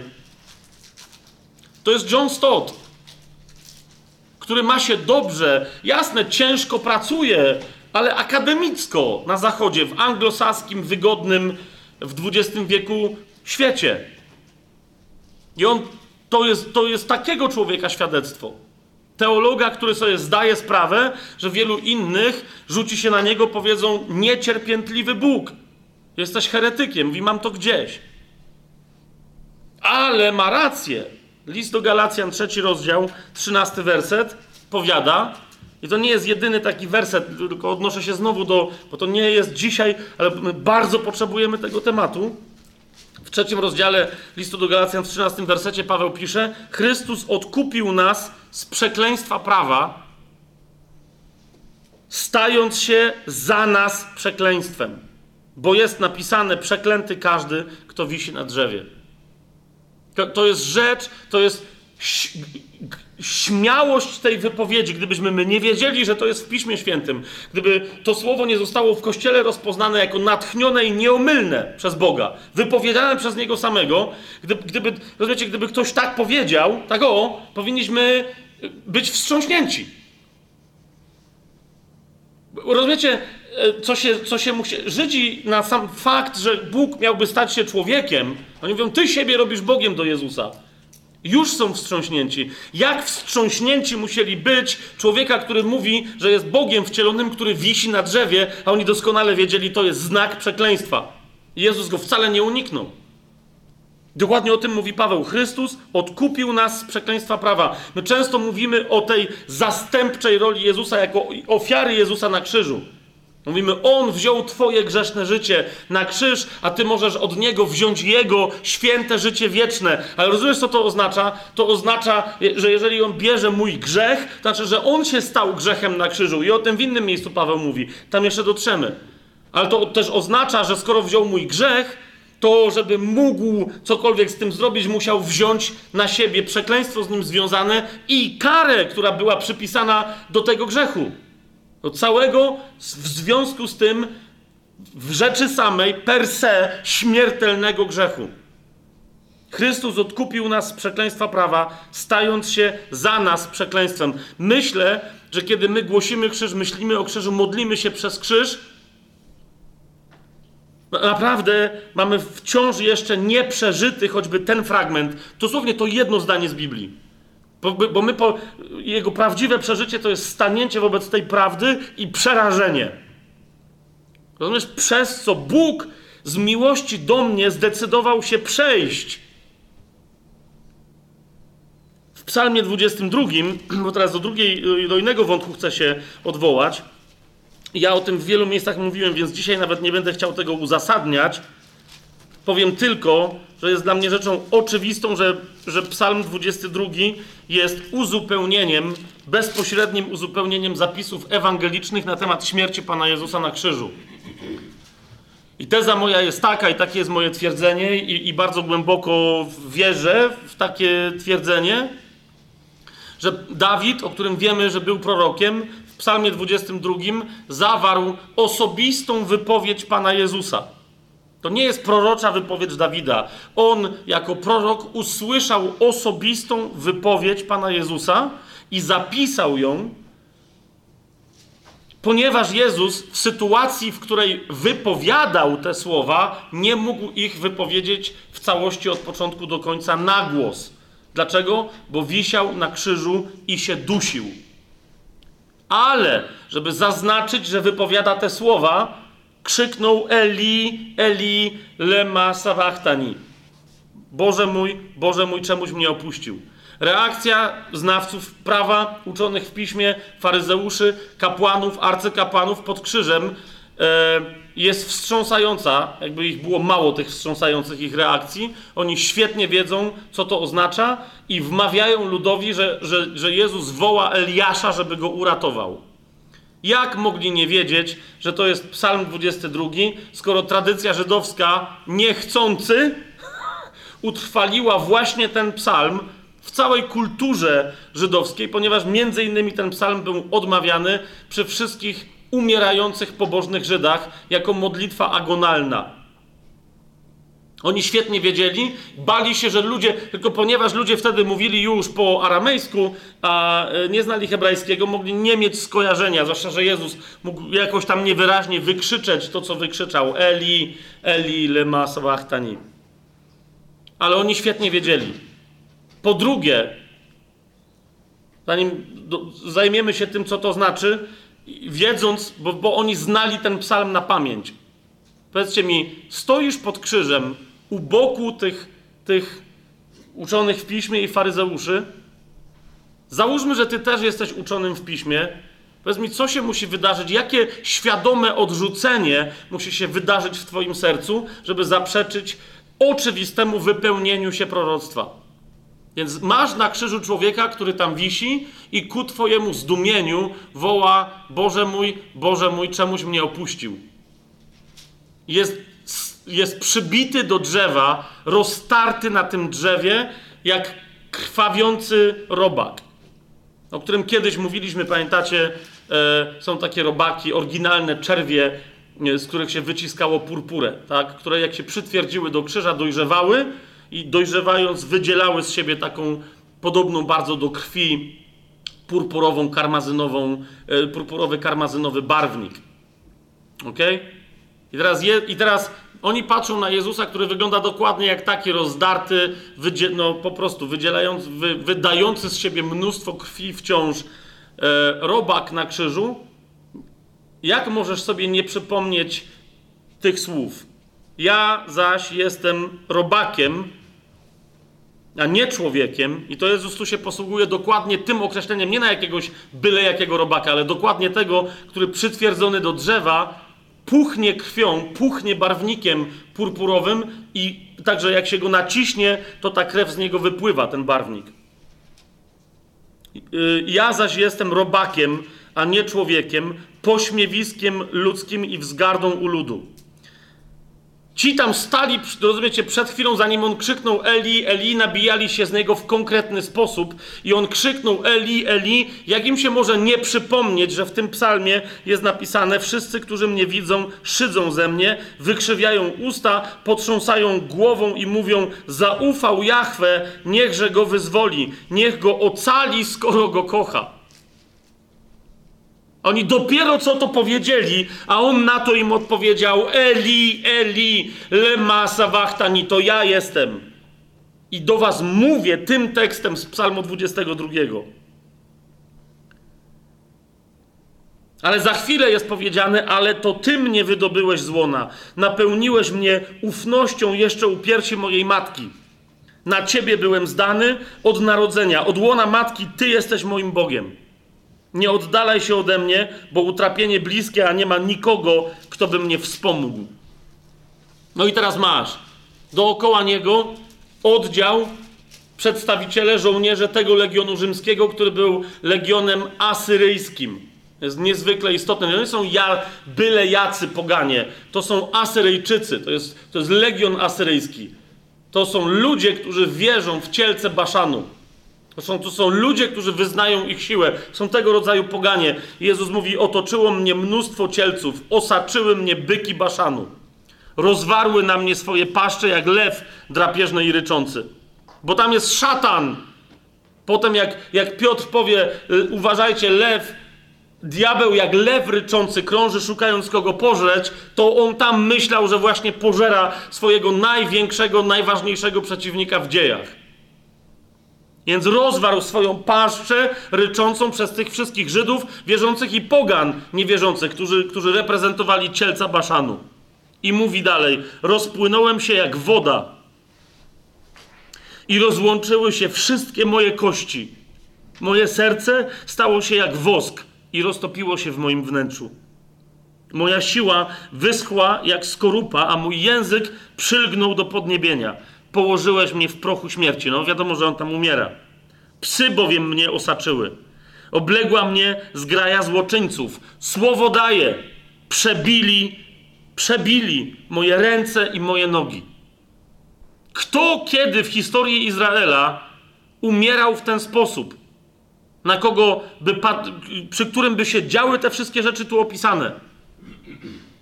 Żydzi unikali tego, po pierwsze, to była nowa, to był nowy rodzaj śmierci, to Rzymianie przynieśli do nich karę przez ukrzyżowanie, karę śmierci. Oni albo ścinali, albo wieszali, albo przebijali włóczniami, ale nikogo nikt nigdy nie krzyżował na Bliskim Wschodzie. Rzymianie tylko i wyłącznie przebijali ręce i przebijali nogi. Dawid nawet nie miał prawa wiedzieć, że kiedyś przyjdzie imperium, które będzie takie rzeczy robić. Bo to nie jest jego głos, to jest głos Jezusa z krzyża. Mogę policzyć, mówi dalej, wszystkie moje kości, a oni patrzą na mnie, przypatrują się. Osiemnasty werset. Dzielą między siebie moje szaty i o moją tunikę rzucają losy. Rozumiesz? Jesteś uczonym w piśmie, który patrzy, co się dzieje, i dokładnie w tym momencie widzisz, że dzielą między siebie ubrania Jezusa, ale tunika jest tak cenna, że mówią, nie będziemy jej targać na ileś tam części. Rzućmy losy i niech jeden się obłowi. I oni w tym wszystkim jeszcze krzyczą i, i, mówią, a on Eliasza woła. Serio? Ilu chrześcijan dzisiaj mówi, no dobra, odwołują się tylko, nie rozumieją, że to jest cała wypowiedź Pana Jezusa, cały ten psalm. Nawiasem mówiąc, jeszcze raz, w wielu miejscach to mówiłem, dzisiaj też to powiem. Ten psalm kończy się stwierdzeniem wykonało się. To jest 31 werset. Od początku do końca Jezus zaczyna mówiąc Eli, Eli, kończy mówiąc wykonało się. Oczywiście na siłę, na siłę, kiedy, nie na siłę, bo można połączyć te, te ostatnie słowa z poprzedzającymi je zdaniem i wtedy mamy przyjdą i ludowi, który się narodzi. My jesteśmy tym ludem, który się narodził z tej śmierci Jezusa. Amen? Przyjdą i ludowi, który się narodzi, opowiedzą Jego sprawiedliwość, że On tak uczynił. Ale zauważcie, ktoś z Was ma UBG, w innych tłumaczeniach też tak jest, ponieważ tam nie ma jasnego połączenia. Więc na przykład w UBG jest pauza, tak, nie ma przecinka, tylko jest takie, że. Ponieważ równie dobrze to, to słowo, może to, to zdanie, może, według mnie tak by należało to tłumaczyć. Cały czas się przy tym upieram, że to jest uprawnione. Przyjdą i ludowi, który się narodził, opowiedzą jego sprawiedliwość. Kropka. Wykonało się. To jest koniec Psalmu 22. I to jest koniec wypowiedzi Pana Jezusa na krzyżu. Ale co to oznacza w związku z tym, że ten, który zawołał w pierwszym wersecie: Boże mój, Boże mój, czemu mnie opuściłeś? Czemu jesteś daleki od wybawienia mnie, od słów mojego lęku? Który w jedenastym wersecie mówi: Nie oddalaj się ode mnie, bo utrapienie jest bliskie. Ten sam na to wołanie mówi, kiedy już te wszystkie fakty są zaznaczone fizyczne, mówi w 23, 24 i 25, 25 wersecie. On to mówi z krzyża. Mówi: Chwalcie Jachwę, wy, którzy się go boicie. Nie cała reszta tych niby wierzących, tych psów i tych byków Baszanu. Chwalcie Jachwę, wy, którzy się go boicie. Wysławiajcie go, całe potomstwo Jakuba. Bójcie się go, wszyscy potomkowie Izraela. Bo nie wzgardził, ani się nie brzydził utrapieniem ubogiego. Jakiego ubogiego? Tego ubogiego, który właśnie wisi na krzyżu. nie wzgardził, ani się nie brzydził utrapieniem ubogiego, ani nie ukrył przed nim swojego oblicza. Ale gdy ten do niego zawołał, on go wysłuchał. To jest klucz do zrozumienia tego, co się stało z Jezusem na krzyżu. Nie pierwszy werset, tylko dwudziesty czwarty. Czy Jezus był opuszczony na krzyżu? I dlatego w 25 wersecie Jezus dalej mówi: Od ciebie pochodzi moja chwała w tym wielkim zgromadzeniu. Pamiętacie, co Jezus zapowiadał? Że zostanie wywyższony, i kiedy zostanie wywyższony nad ziemię, wszyscy do niego przyjdą. Amen? To jest dokładnie ten moment tego wywyższenia, bo mówił wyraźnie, że kiedy on będzie wywyższony, jak Mojżesz wywyższył węża miedzianego na pustyni, na palu, od Ciebie pochodzi moja chwała w tym wielkim zgromadzeniu. Wypełnię swoje śluby wobec tych, którzy się Ciebie boją. I dlatego, na przykład w drugim liście do Koryntian, no nie będziemy tam dalej tego rozważać, w drugim liście do Koryntian, w piątym rozdziale,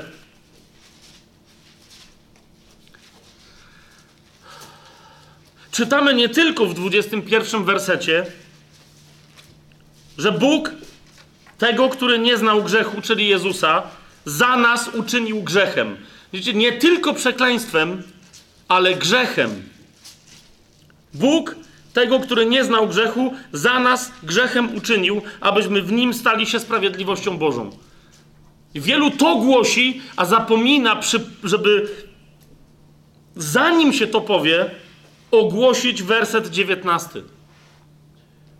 Bóg bowiem był w Chrystusie, kiedy jednał świat z samym sobą. Widzicie to? Bóg był w Chrystusie, jednając świat z samym sobą, nie poczytując ludziom ich grzechów, i nam powierzył to słowo pojednania. Nam nie wolno głosić inaczej ukrzyżowanego i nie wolno nam głosić inaczej krzyża, jak tylko w połączeniu z obecnością Ojca i Syna i Ducha w umierającym fizycznie człowieku Jezusie z Nazaretu.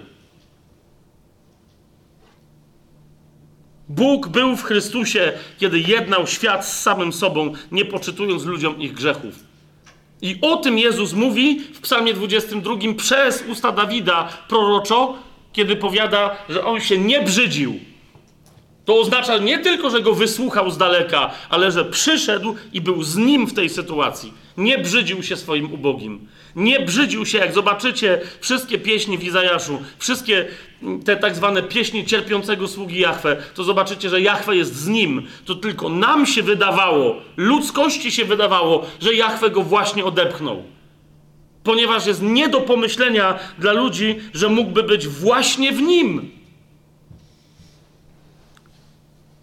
Eli Wiesel, ten, który napisał yy, Trial on God, właśnie w tej powieści, która między innymi po polsku wyszła, yy,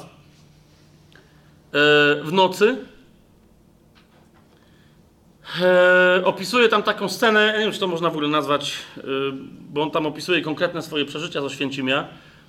Mówi, że, że, że był świadkiem, jak wielu tam ludzi, takiej sceny, że SS-mani wybrali sobie bardzo ładnego, młodego, nawet nie wiem, czy mężczyznę, czy po prostu chłopca żydowskiego i na oczach tłumu e, e, tam wszystkich więźniów go bardzo długo torturowali i katowali. E, i, I potem tak już utrapionego, potem jeszcze powiesili. Ale nie tak, żeby mu złamać kark, tylko żeby tam się mordował, tak żeby z jakąś tam podstawką, więc on tam jeszcze na tej szubienicy, na której wisiał, tak dogorywał chyba przez pół godziny i wszyscy musieli to obserwować, kiedy, dokładnie wtedy, kiedy SS-mani e, go tam torturujący się z niego śmiali. I na koniec tego wszystkiego, żeby z tego była lekcja dla wszystkich więźniów, e, kazali przejść wszystkim więźniom przed tym wiszącym chłopakiem, o którym e, Wizel tam napisał z tego, co pamiętam, że miał twarz jak anioł, zanim go nie zmaltretowali zupełnie kazali wszystkim przechodzić przed nim i patrzeć mu w twarz. Żeby sobie zapamiętali te lekcje. Nie? I on mówi, że, że tak szedł, szedł w tej kolejce, w tej procesji, żeby popatrzeć w twarz tego wiszącego e, chłopaczka. I ktoś tam e, powiedział szeptem, e, chyba do jakiegoś tam rabina czy kogoś religijnego, mówi: I gdzie teraz jest ten nasz Jachwę?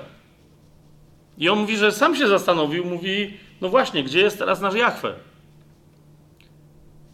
I ktoś za jego plecami powiedział, na tej szubienicy.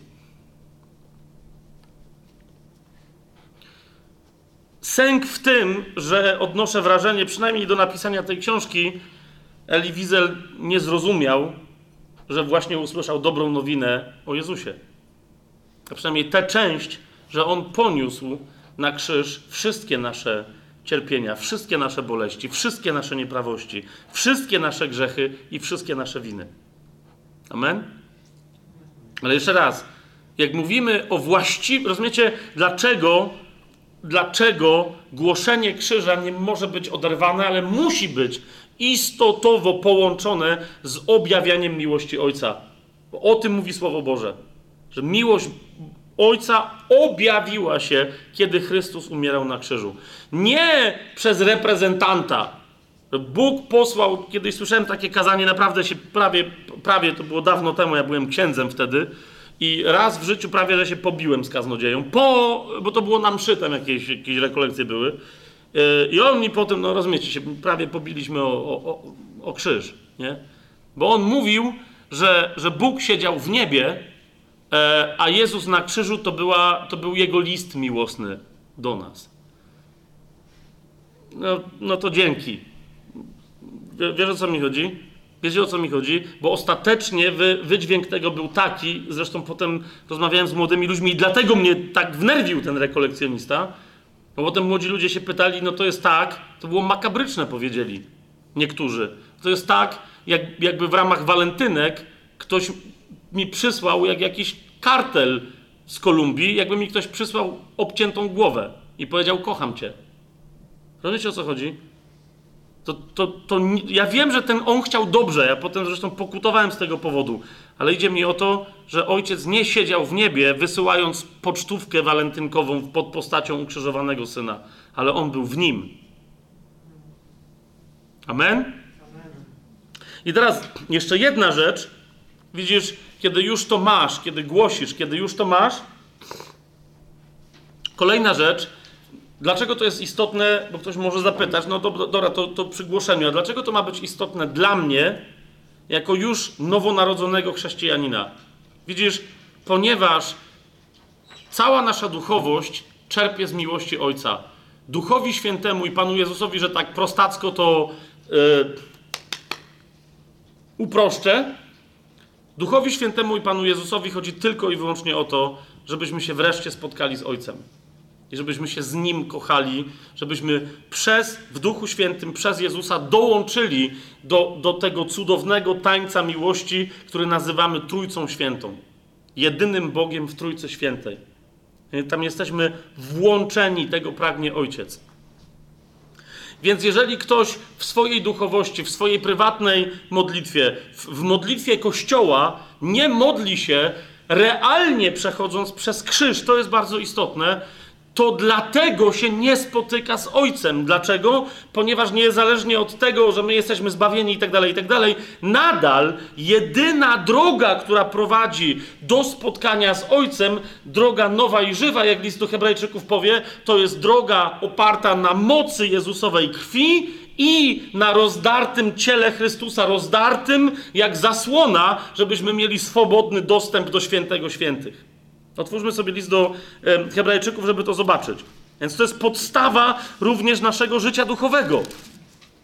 W liście do Hebrajczyków w 10 rozdziale, w 5 wersecie, o cielesnym przyjściu na świat, od 5 do 10 wersetu, o cielesnym przyjściu na świat e, Jezusa, tak Paweł pisze. Dlatego przychodząc na świat, mówi, kto mówi? Chrystus mówi. Do kogo? Do swojego ojca. Dlatego przychodząc na świat mówi: Ofiary ani daru nie chciałeś, ale przygotowałeś mi ciało. Całopalenia i ofiary za grzech nie podobały się Tobie. Wtedy powiedziałem: Oto przychodzę. Na początku księgi jest napisane o mnie, abym spełniał Twoją wolę, o Boże.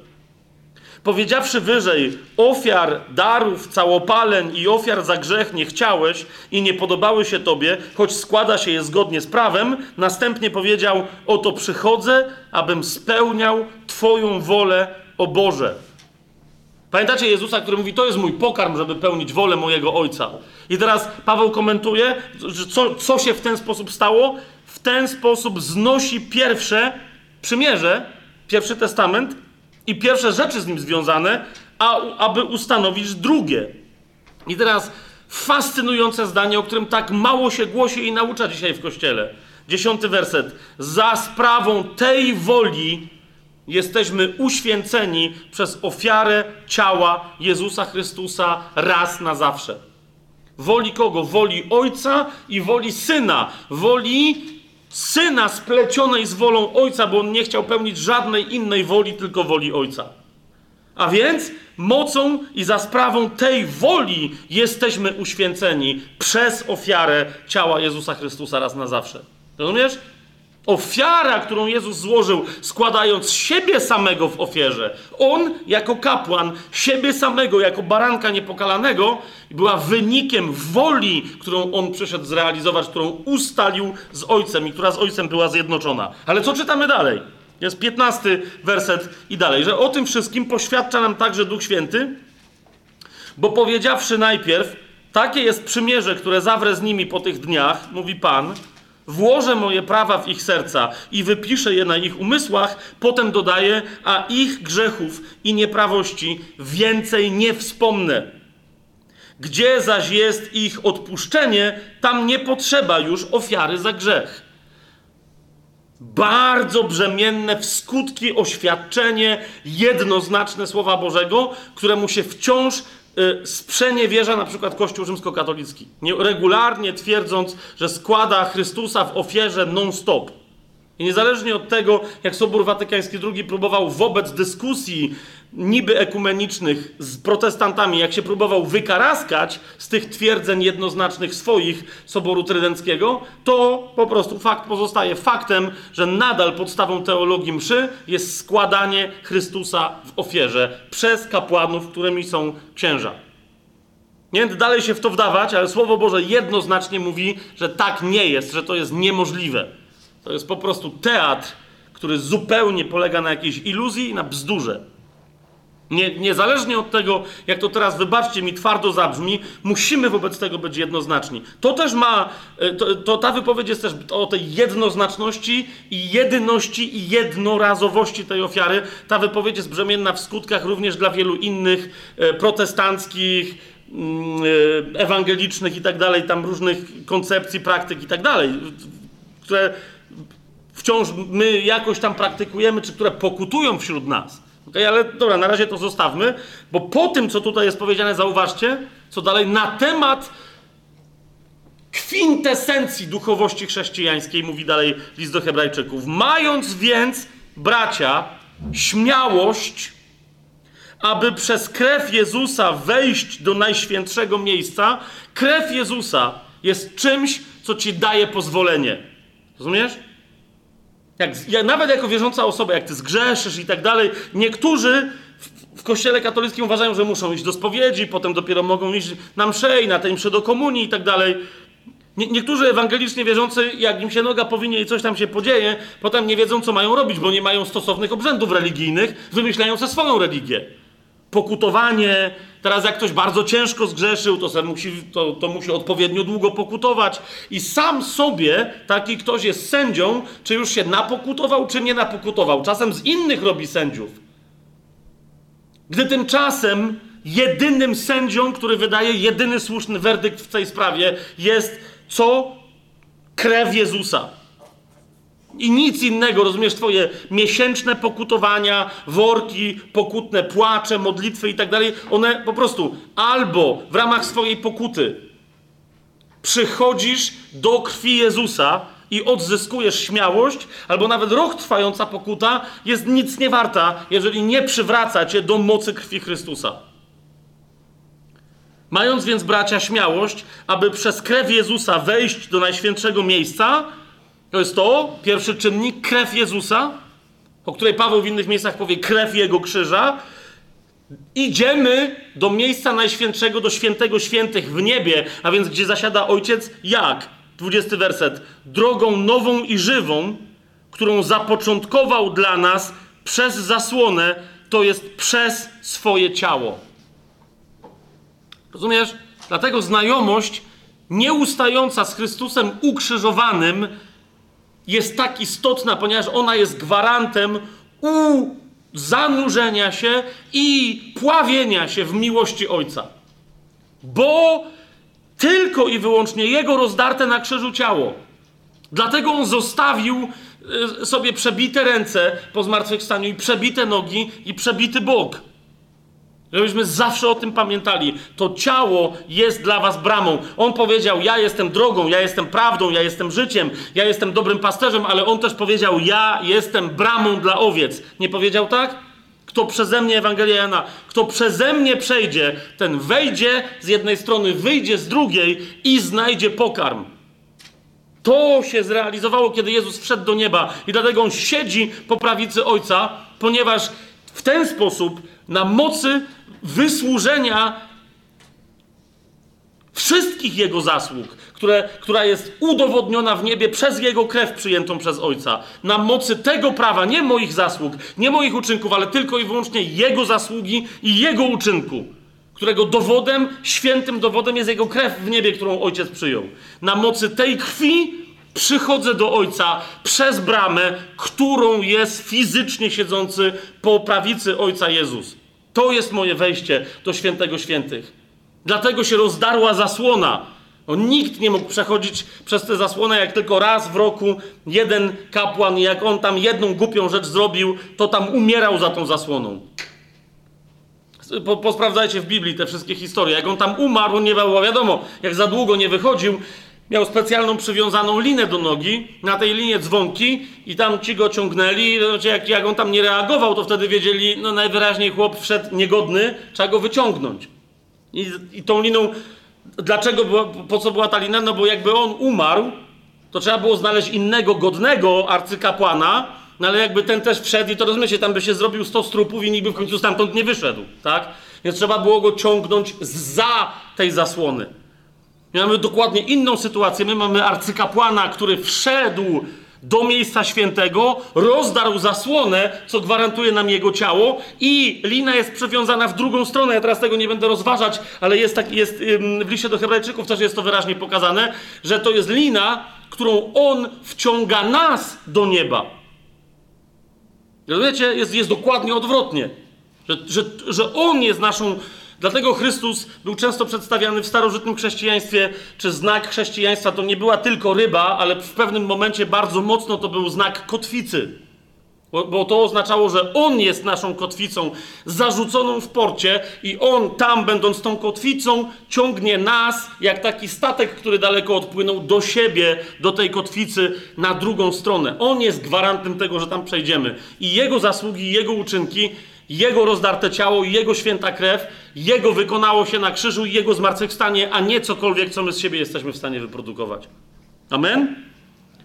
Mając takiego wielkiego kapłana nad domem Bożym, zbliżmy się ze szczerym sercem, w pełni wiary, mając serca oczyszczone od złego sumienia i ciało obmyte czystą wodą.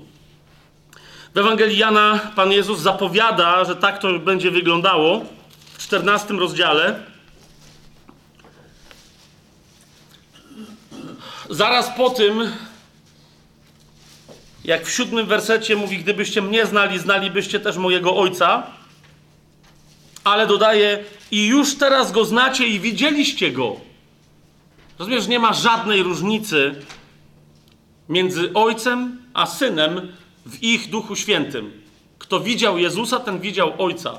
Dlatego twierdzenie, no, no dobra, już nawet nie będę się w to wdawać, tak? Filip, który jest w tej Ewangelii człowiekiem, który nieustannie, będąc świetnie wykształconym, nie ma w nim żadnego podstępu, prawdopodobnie tak jak i w Natanaelu, ale który nieustannie jest pokazywany jako człowiek, który nie jarzy. Okay? Co się dzieje? Filip, Jezus mówi, że już Ojca widzieliście, a Filip, zresztą bardzo dobrze, bo dzięki temu my się czegoś więcej dowiedzieliśmy, Jezus mówi, już widzieliście ojca, a Filip mówi, panie, to pokaż nam ojca. Jakby nie usłyszał, że mówią, no właśnie widzieliście, a ten mówi, dobra, fajnie, ja najwyraźniej przeoczyłem. Panie, pokaż nam ojca, a to nam wystarczy. I teraz zobaczcie, dla mnie wciąż jeden z najbardziej poruszających fragmentów w Biblii. Oni dalej widzą Jezusa, który powiedział, że widzieliście ojca, i Filip mówi, Panie, pokaż nam ojca. Jezus zamiast pokazywać im ojca, ustępuje ojcu, a ojciec przez Jezusa odzywa się: Tak długo jestem z wami, a nie poznałeś mnie, Filipie? Wow. Wow. Tak długo jestem z wami, a nie poznałeś mnie, Filipie? To jest ten ojciec, który następnie nie przestaje być z Jezusem i objawiać się przez Jezusa na krzyżu. Czy to jest jasne, o czym my tu mówimy? Okej, okay, okej. Okay. I teraz, kochani, e, ja mogę to, bo to myśmy dopiero liznęli tej słodkości. To o tym mówi Piotr, kiedy mówi: skosztujcie i zobaczcie, jak dobry jest Pan. A kto skosztował i zobaczył, jeszcze bardziej niech kosztuje, jak słodki i dobry jest Pan. Cytując e, Stary Testament. Ale potrzebujemy już to skończyć. E, o tym więc, co to znaczy mieć krzyż w centrum głoszenia, być pewnym, że kiedy głoszę, ukrzyżowany jest w centrum mnie. I po trzecie, że w centrum tego głoszenia, w centrum krzyża i w centrum ukrzyżowanego mam Ojca, bo wtedy to jest gwarancja, że głoszę prawdziwy krzyż i mam relację z prawdziwym ukrzyżowanym. Co to te trzy rzeczy, o których mówiliśmy ostatnim razem i o których mówimy dzisiaj, co to oznacza? Otóż, jeszcze raz biorę książkę Johna Stota, żeby coś wam z niej przeczytać. I jeszcze raz yy, zacytuję Watchmana Ni, czyli tu mamy człowieka z wygodnego, bezpiecznego, spokojnego zachodu chrześcijańskiego. Zacytuję Watchmana Ni, który wszystko, cokolwiek powiedział, potwierdził przez ostatnie 20 lat swojego życia, siedząc w chińskim obozie koncentracyjnym, w warunkach prawdopodobnie gorszych niż w niemieckim obozie koncentracyjnym. I nigdy przez te 20 lat ani pół słowa na temat prawdy krzyża Watchman nie odwołał, a wręcz całym swoim życiem te słowa potwierdzał. Chcę przeczytać jednego i drugiego, żeście zobaczyli, że nieważne w jakim czasie, w jakich okolicznościach ży żyjemy, prawda na temat krzyża zawsze jest dokładnie taka sama. Najpierw stot, to będzie strona 444. Yy, pisze tak. Cytując tam kogoś, ale on tam robi skróty, żeby swoją myśl wydobyć. Więc John Stott pisze tak. Człowiek może głosić krzyż dopiero wówczas, kiedy sam zostanie ukrzyżowany. To, co mówiliśmy ostatnim razem i dzisiaj. Tomasz apostoł tak się zastrzegał. Jeżeli nie ujrzę na jego rękach śladów gwoździ, nie uwierzę. I teraz posłuchajcie tego. Słowa Tomasza podejmuje dzisiaj świat i odnosi je do współczesnego kościoła, rzucając wyzwanie każdemu, kto zwiastuje dobrą nowinę mówiąc: Jeżeli nie ujrzę na Twoich rękach śladów gwoździ, nie uwierzę. To, rozumiesz, dlatego świat wychodzi i mówi: Wasz Bóg jest zły, a nie dobry, Wasz Bóg nie jest miłością. Swojego krzyna, tak. Rozumiesz, to jest de facto bezczelne, diaboliczne, ale wyzwanie rzucone Kościołowi. Jeżeli wy jesteście uczniami tego kogoś, to pokażcie wy, że żyjecie zmartwychwstali. Pokażcie ślady na waszych rękach, na waszych nogach, na waszym boku, że daliście się ukrzyżować, a jednak żyjecie. To wtedy wam uwierzymy. I teraz Stot komentuje: tak ma być. Bowiem tylko ten, kto umarł wraz z Chrystusem, może głosić Jego krzyż. Słyszycie to? I teraz posłuchajcie, czytam, cytuję Watchmana Ni z książki, y, z, z tej książki, z książki Modlitewna posługa Kościoła, z podtytułem Bóg nie działa sam. E, I w tym wydaniu to, to będzie strona 58 i 59. To będzie podsumowanie tego, co mówiliśmy ostatnim razem. Jeżeli ktoś jeszcze nie usłyszał, że o tym mówi Stot, podsumowanie całej naszej poprzedniej sesji i tego, co do tej pory powiedziałem. Otóż Watchman pisze tak. Boże dzieci muszą ujrzeć fakt krzyża. Bóg musi objawić nam to, co otrzymaliśmy w Chrystusie. W naszym życiu musi nadejść taki dzień, kiedy Pan złamie kręgosłup naszego naturalnego życia. Tylko wtedy staniemy się użyteczni. Musi nadejść taki dzień, kiedy Bóg ujrzy na nas znak krzyża. Gdy przeglądamy się wielu ludziom, nie wydaje się, aby krzyż czegokolwiek w nich dokonał. Nie wydaje się, by krzyż wykonał jakąkolwiek pracę w ich mowie, w ich sposobie pracy, w ich uczuciach, a zwłaszcza w ich postawie wobec Boga. Musi nadejść taki dzień, kiedy Bóg złamie i zniszczy taką osobę poprzez krzyż. Tylko to, co pozostaje po przejściu przez krzyż, jest zmartwychwstaniem. Zmartwychwstanie jest tym, czego śmierć zakończyć nie może, tym, czego śmierć nie może unicestwić. Zmartwychwstanie jest tym, co pozostaje po człowieku, który został uderzony przez Pana. I teraz uważajcie, dla niektórych przeczytam teraz być może najbardziej przełomowy fragment spoza Biblii dla waszej służby. A propos, po tym co, bo dalej będę cytować Watchmana, dosłownie trzy zdania, czy tam dwa. A propos naszego poszukiwania mocy, bo mówiliśmy o, o tej mocy dla nas, krzyża Chrystusa, mądrości, ale jak mamy wychodzić do świata, mówimy, no ale potrzebujemy mocy. Wzywamy tej mocy przez imię Jezusa i co? Po tym wszystkim, co do tej pory, ostatnia sesja i teraz powiedzieliśmy, posłuchajcie tych zdań i niech Duch Święty wykona swoją robotę. Watchman pisze tak. Jedynie ci, którzy stoją na takim gruncie, a więc przeszli przez krzyż, rozumiecie, i stoją w zmartwychwstaniu. Jedynie ci, którzy stoją na takim gruncie, mogą używać autorytetu Pana i jedynie oni mogą używać Jego imienia. Jeszcze raz powtórzę i dokończę cytat, ale wydaje mi się to nieprawdopodobnie ważne, niezwykle istotne. Jedynie ci, którzy stoją na takim gruncie, mogą używać autorytetu Pana i jedynie oni mogą używać Jego imienia. I, I wyjaśnia teraz, dlaczego tak jest, Watchman. Mówi, Bóg bierze odpowiedzialność za tych, którzy stoją na takim gruncie i stoi za nimi, kiedy używają imienia Pana. Rozumiesz? On bierze odpowiedzialność, on się zdecydował, on nam powiedział: Macie prawo posługiwać się moim imieniem, ale tylko i wyłącznie z tamtej strony krzyża, gdzie jest zmartwychwstanie, a nie z tej, w której pobłażamy naszym grzechom, naszej cielesności, naszym porządliwościom, flirtom ze światem i tak dalej. Kończy ten fragment Watchman mówiąc: Bracia i siostry, jest to największe oddanie się we wszechświecie. Bóg powierza nam imię swojego syna i pozwala nam używać tego imienia jak naszego własnego. Jest to naprawdę coś wielkiego. Bóg bierze na siebie wielką odpowiedzialność. Nie my bierzemy odpowiedzialność na siebie, że używamy imienia Jezus. On bierze, bo powiedział w tym imieniu o cokolwiek będziecie prosić, to dostaniecie. I niektórzy proszą, mówią, no i nic się nie dzieje. Widzisz, problem może polegać, że prosisz nie z tej strony, co trzeba.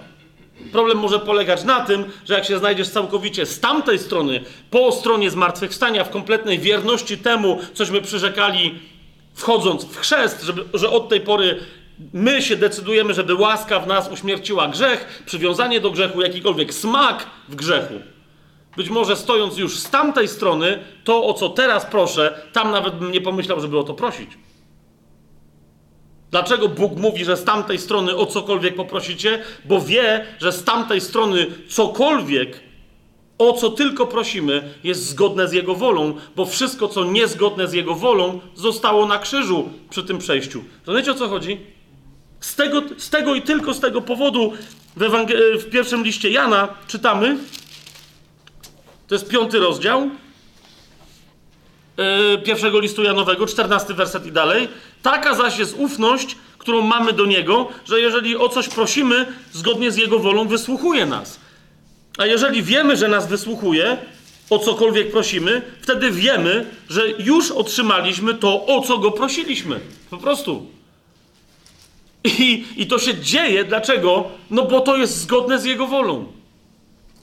I, i, I to, o co prosimy, jest zgodne z Jego wolą, i ten, kto prosi, jest w zgodzie z Jego wolą, bo jest w Chrystusie, który jest życiem i zmartwychwstaniem, nie tylko na ustach, ale w, całej, w całym moim jestestwie. Amen? Teraz, bo musimy. Y, y, y, ile jeszcze mamy jeszcze trochę czasu? Dobra, bo chciałbym, żebyśmy, żebyśmy dokończyli teraz. E, jest już szóste nasze spotkanie w tym sezonie i mam nadzieję, że jednym słowem, e, wreszcie nie jednym słowem, ale jednym zdaniem uda mi się powiedzieć, jaki jest cel napisania pierwszego listu do Koryntian. Więc jesteśmy już bardzo blisko. Otóż, to jest to, co krzyż e, odniesieniu do pojedynczego chrześcijanina robi, także nas wspólnie. E, dlaczego w centrum dobrej nowiny, w centrum głoszącego mm, powinien być krzyż, a w centrum krzyża ojciec? To jest doświadczenie miłości, które nieustannie w nas, we mnie, w tobie powinno pulsować.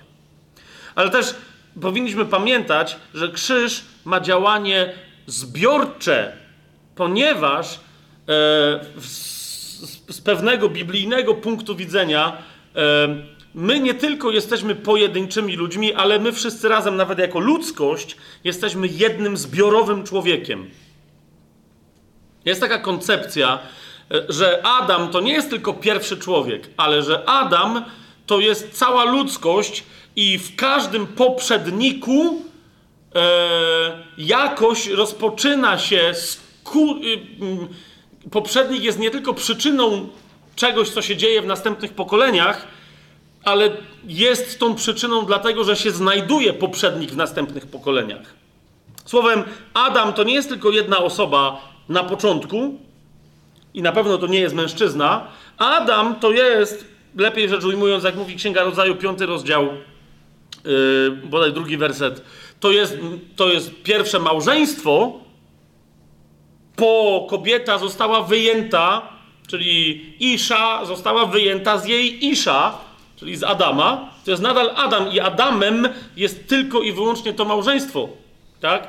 Kobieta i mężczyzna. Wyraźnie o tym Księga Rodzaju, piąty rozdział mówi.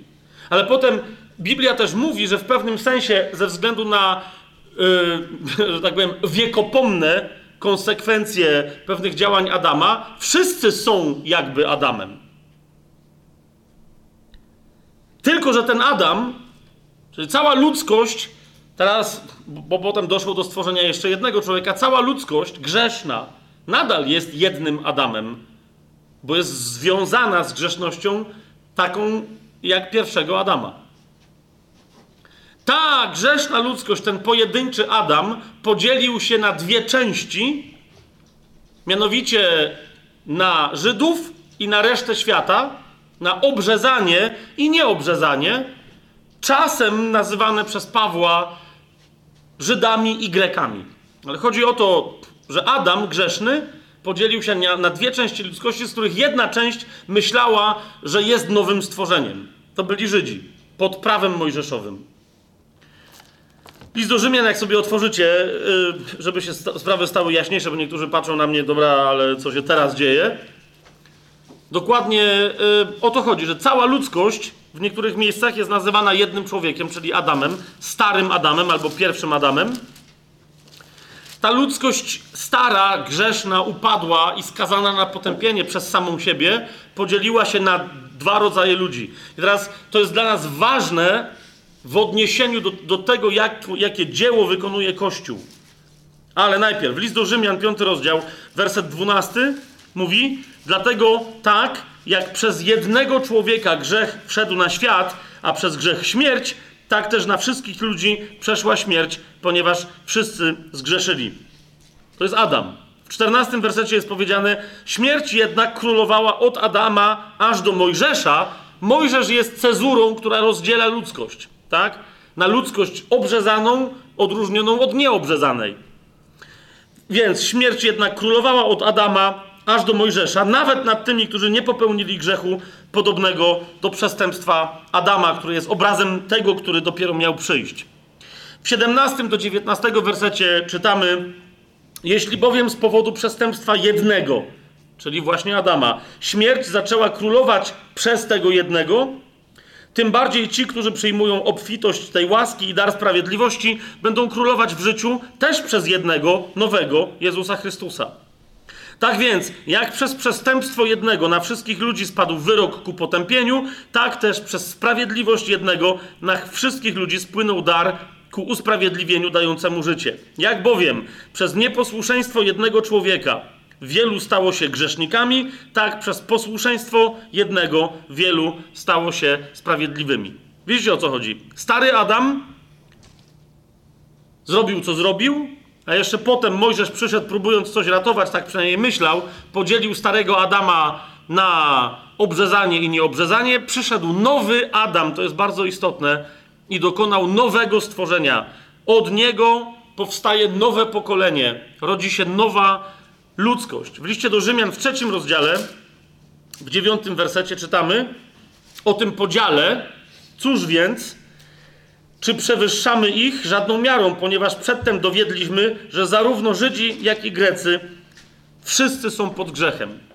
Żydzi i Grecy oznaczają po prostu nieobrzezanie i obrzezanie. Dwie różne części tej samej ludzkości. W 23 i 24 wersecie widzimy, że chodzi o całą ludzkość, bo jest powiedziane: Wszyscy bowiem zgrzeszyli i są pozbawieni chwały Boga, a zostają usprawiedliwieni darmo z Jego łaski przez odkupienie, które jest w Jezusie Chrystusie. I w 29 i 30 wersecie czytamy tego trzeciego rozdziału, czy Bóg jest jedynie Bogiem Żydów, czy też nie pogan? Istotnie i pogan, odpowiada Paweł, ponieważ jeden jest Bóg, który usprawiedliwi obrzezanych z wiary i nieobrzezanych przez wiarę. Więc mówi, jedni i drudzy potrzebują tego samego. Obrzezanie to są Żydzi, nieobrzezanie to są poganie, ogólnie rzecz ujmując, czasem nazywani Grekami bo Grecy według Pawła są wykwitem myśli pogańskiej, ale nadal są poganami. Czy to jest jasne? Bo zaraz będziemy sobie chcieli coś, coś pokazać. Na początku listu do Rzymian o, o, tym, o tym, że nieważne jak się stary Adam podzielił, rozwiązanie jest jedno. W pierwszym rozdziale listu do Rzymian, w szesnastym wersecie, Paweł mówi: Nie wstydzę się bowiem Ewangelii Chrystusa, ponieważ jest ona mocą Boga ku zbawieniu dla każdego, kto uwierzy. Najpierw Żyda, potem i Greka. Widzicie to? To jest cała ludzkość. To są Żydzi i Grecy. To nie chodzi tu o dwie nacje, chodzi o dwa rodzaje: obrzezanie i nieobrzezanie. E, w liście do Rzymian w 10 rozdziale, e, w 11 i w 12 wersecie Paweł tłumaczy, mówi bowiem pismo: Każdy, kto w niego wierzy, nie będzie zawstydzony, gdyż nie ma różnicy między Żydem a Grekiem, bo ten sam Pan wszystkich jest bogaty względem wszystkich, którzy go wzywają. Jeszcze raz, widzicie to? Żydzi to jest obrzezanie, Grecy oznaczają wszystkich nie-Żydów, a więc całe nieobrzezanie. I razem Żydzi i Grecy, niezależnie od tego, jak sami między sobą próbują się rozróżniać, to jest jeden stary Adam. W pierwszym liście do Koryntian yy, o tym, że się pojawił nowy Adam, a w związku z nim, z tym jego pojawieniem się nowe stworzenie, czytamy w pierwszym do Koryntian, to jest widzicie koniec tego, tego listu, w 15 rozdziale, w 45 wersecie i dalej. Tak też jest napisane, stał się pierwszy człowiek, Adam, duszą żyjącą, a ostatni Adam duchem ożywiającym. Tu chodzi o Jezusa. I jeszcze w 47 wersecie, pierwszy człowiek z ziemi, ziemski, drugi człowiek, sam Pan z nieba. Yy, o tym, no dobra, nie będziemy, ten, myślę, że to już jest wy, wyraźne. W liście do Galacjan, w trzecim rozdziale, yy,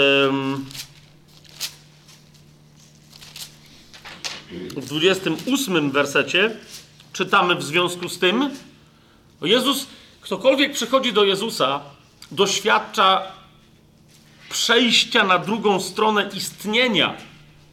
Przestaje być starym Adamem, przestaje być człowiekiem cielesnym, a rodzi się autentycznie jako nowe stworzenie. Dla nas to jest, to jest nowa księga rodzaju. Rozumiecie o co chodzi? Nowe stworzenie oznacza, że naprawdę Pan na nowo coś stwarza. To jest człowiek duchowy, którego wcześniej nie było, który jeszcze chodzi w tym ciele, ale my, jak mówi Paweł, tęsknimy i nie tylko on, do tego, żeby ten namiot się w końcu rozpadł i żebyśmy się przeoblekli w dom, który Pan nam dopiero przygotował. List do Galacjan, trzeci rozdział, 28 werset. Nie ma Żyda ani Greka. Jeżeli takiego podziału chcecie się dopatrywać. Mówi, nie ma niewolnika ani wolnego. Nie ma mężczyzny ani kobiety. Dlatego, jak zmartwychwstaniemy, Pan Jezus powiedział, nie będą się żenić ani za mąż wychodzić. Nie wiem, czy to jest dobra informacja dla mężczyzn, ale to oznacza, że wszyscy będziemy jakby bardziej żeńscy. No bo Pan Jezus będzie zawsze nie jakby, tylko zdecydowanie męski. Także, panowie, trzeba się z pewnymi rzeczami naprawdę pożegnać dosyć skrupulatnie. nie ma mężczyzny ani kobiety. Wszyscy bowiem jedno jesteście w Chrystusie Jezusie.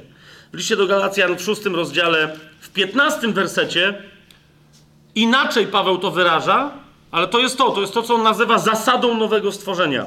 W Chrystusie Jezusie bowiem ani obrzezanie nic nie znaczy, ani nieobrzezanie, ale nowe stworzenie. On mówi, co to kogo obchodzi, czy ktoś się wywodzi z judaizmu, czy nie wywodzi, czy z pogaństwa? Mówi, to jest podział starego Adama, ale wy nie macie nic wspólnego ze starym Adamem. Jesteście w nowym Adamie, nowym stworzeniem. To, to jest jasne? Tak? Jeszcze raz, ja o tym mówiłem w niedzielę przy okazji y, tej naszej dużej konferencji y, na temat małżeństw która nawiasem mówiąc, e, jeżeli ktoś z Was tam wtedy nie było, to, to będzie na tajemnym planie na YouTubie, to będą bonusowe, chyba ze cztery odcinki, dobrze mówię?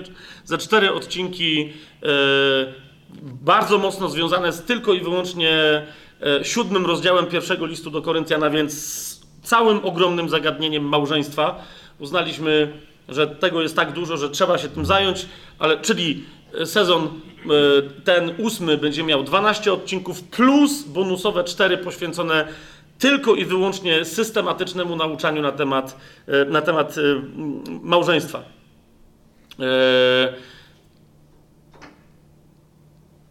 No więc tam, tam nieco więcej ten, ten, ten wątek rozważam, jak on jest istotny, że my jesteśmy nowym stworzeniem. Dobrze, zostawmy to list do Kolosan, trzeci rozdział, jedenasty werset.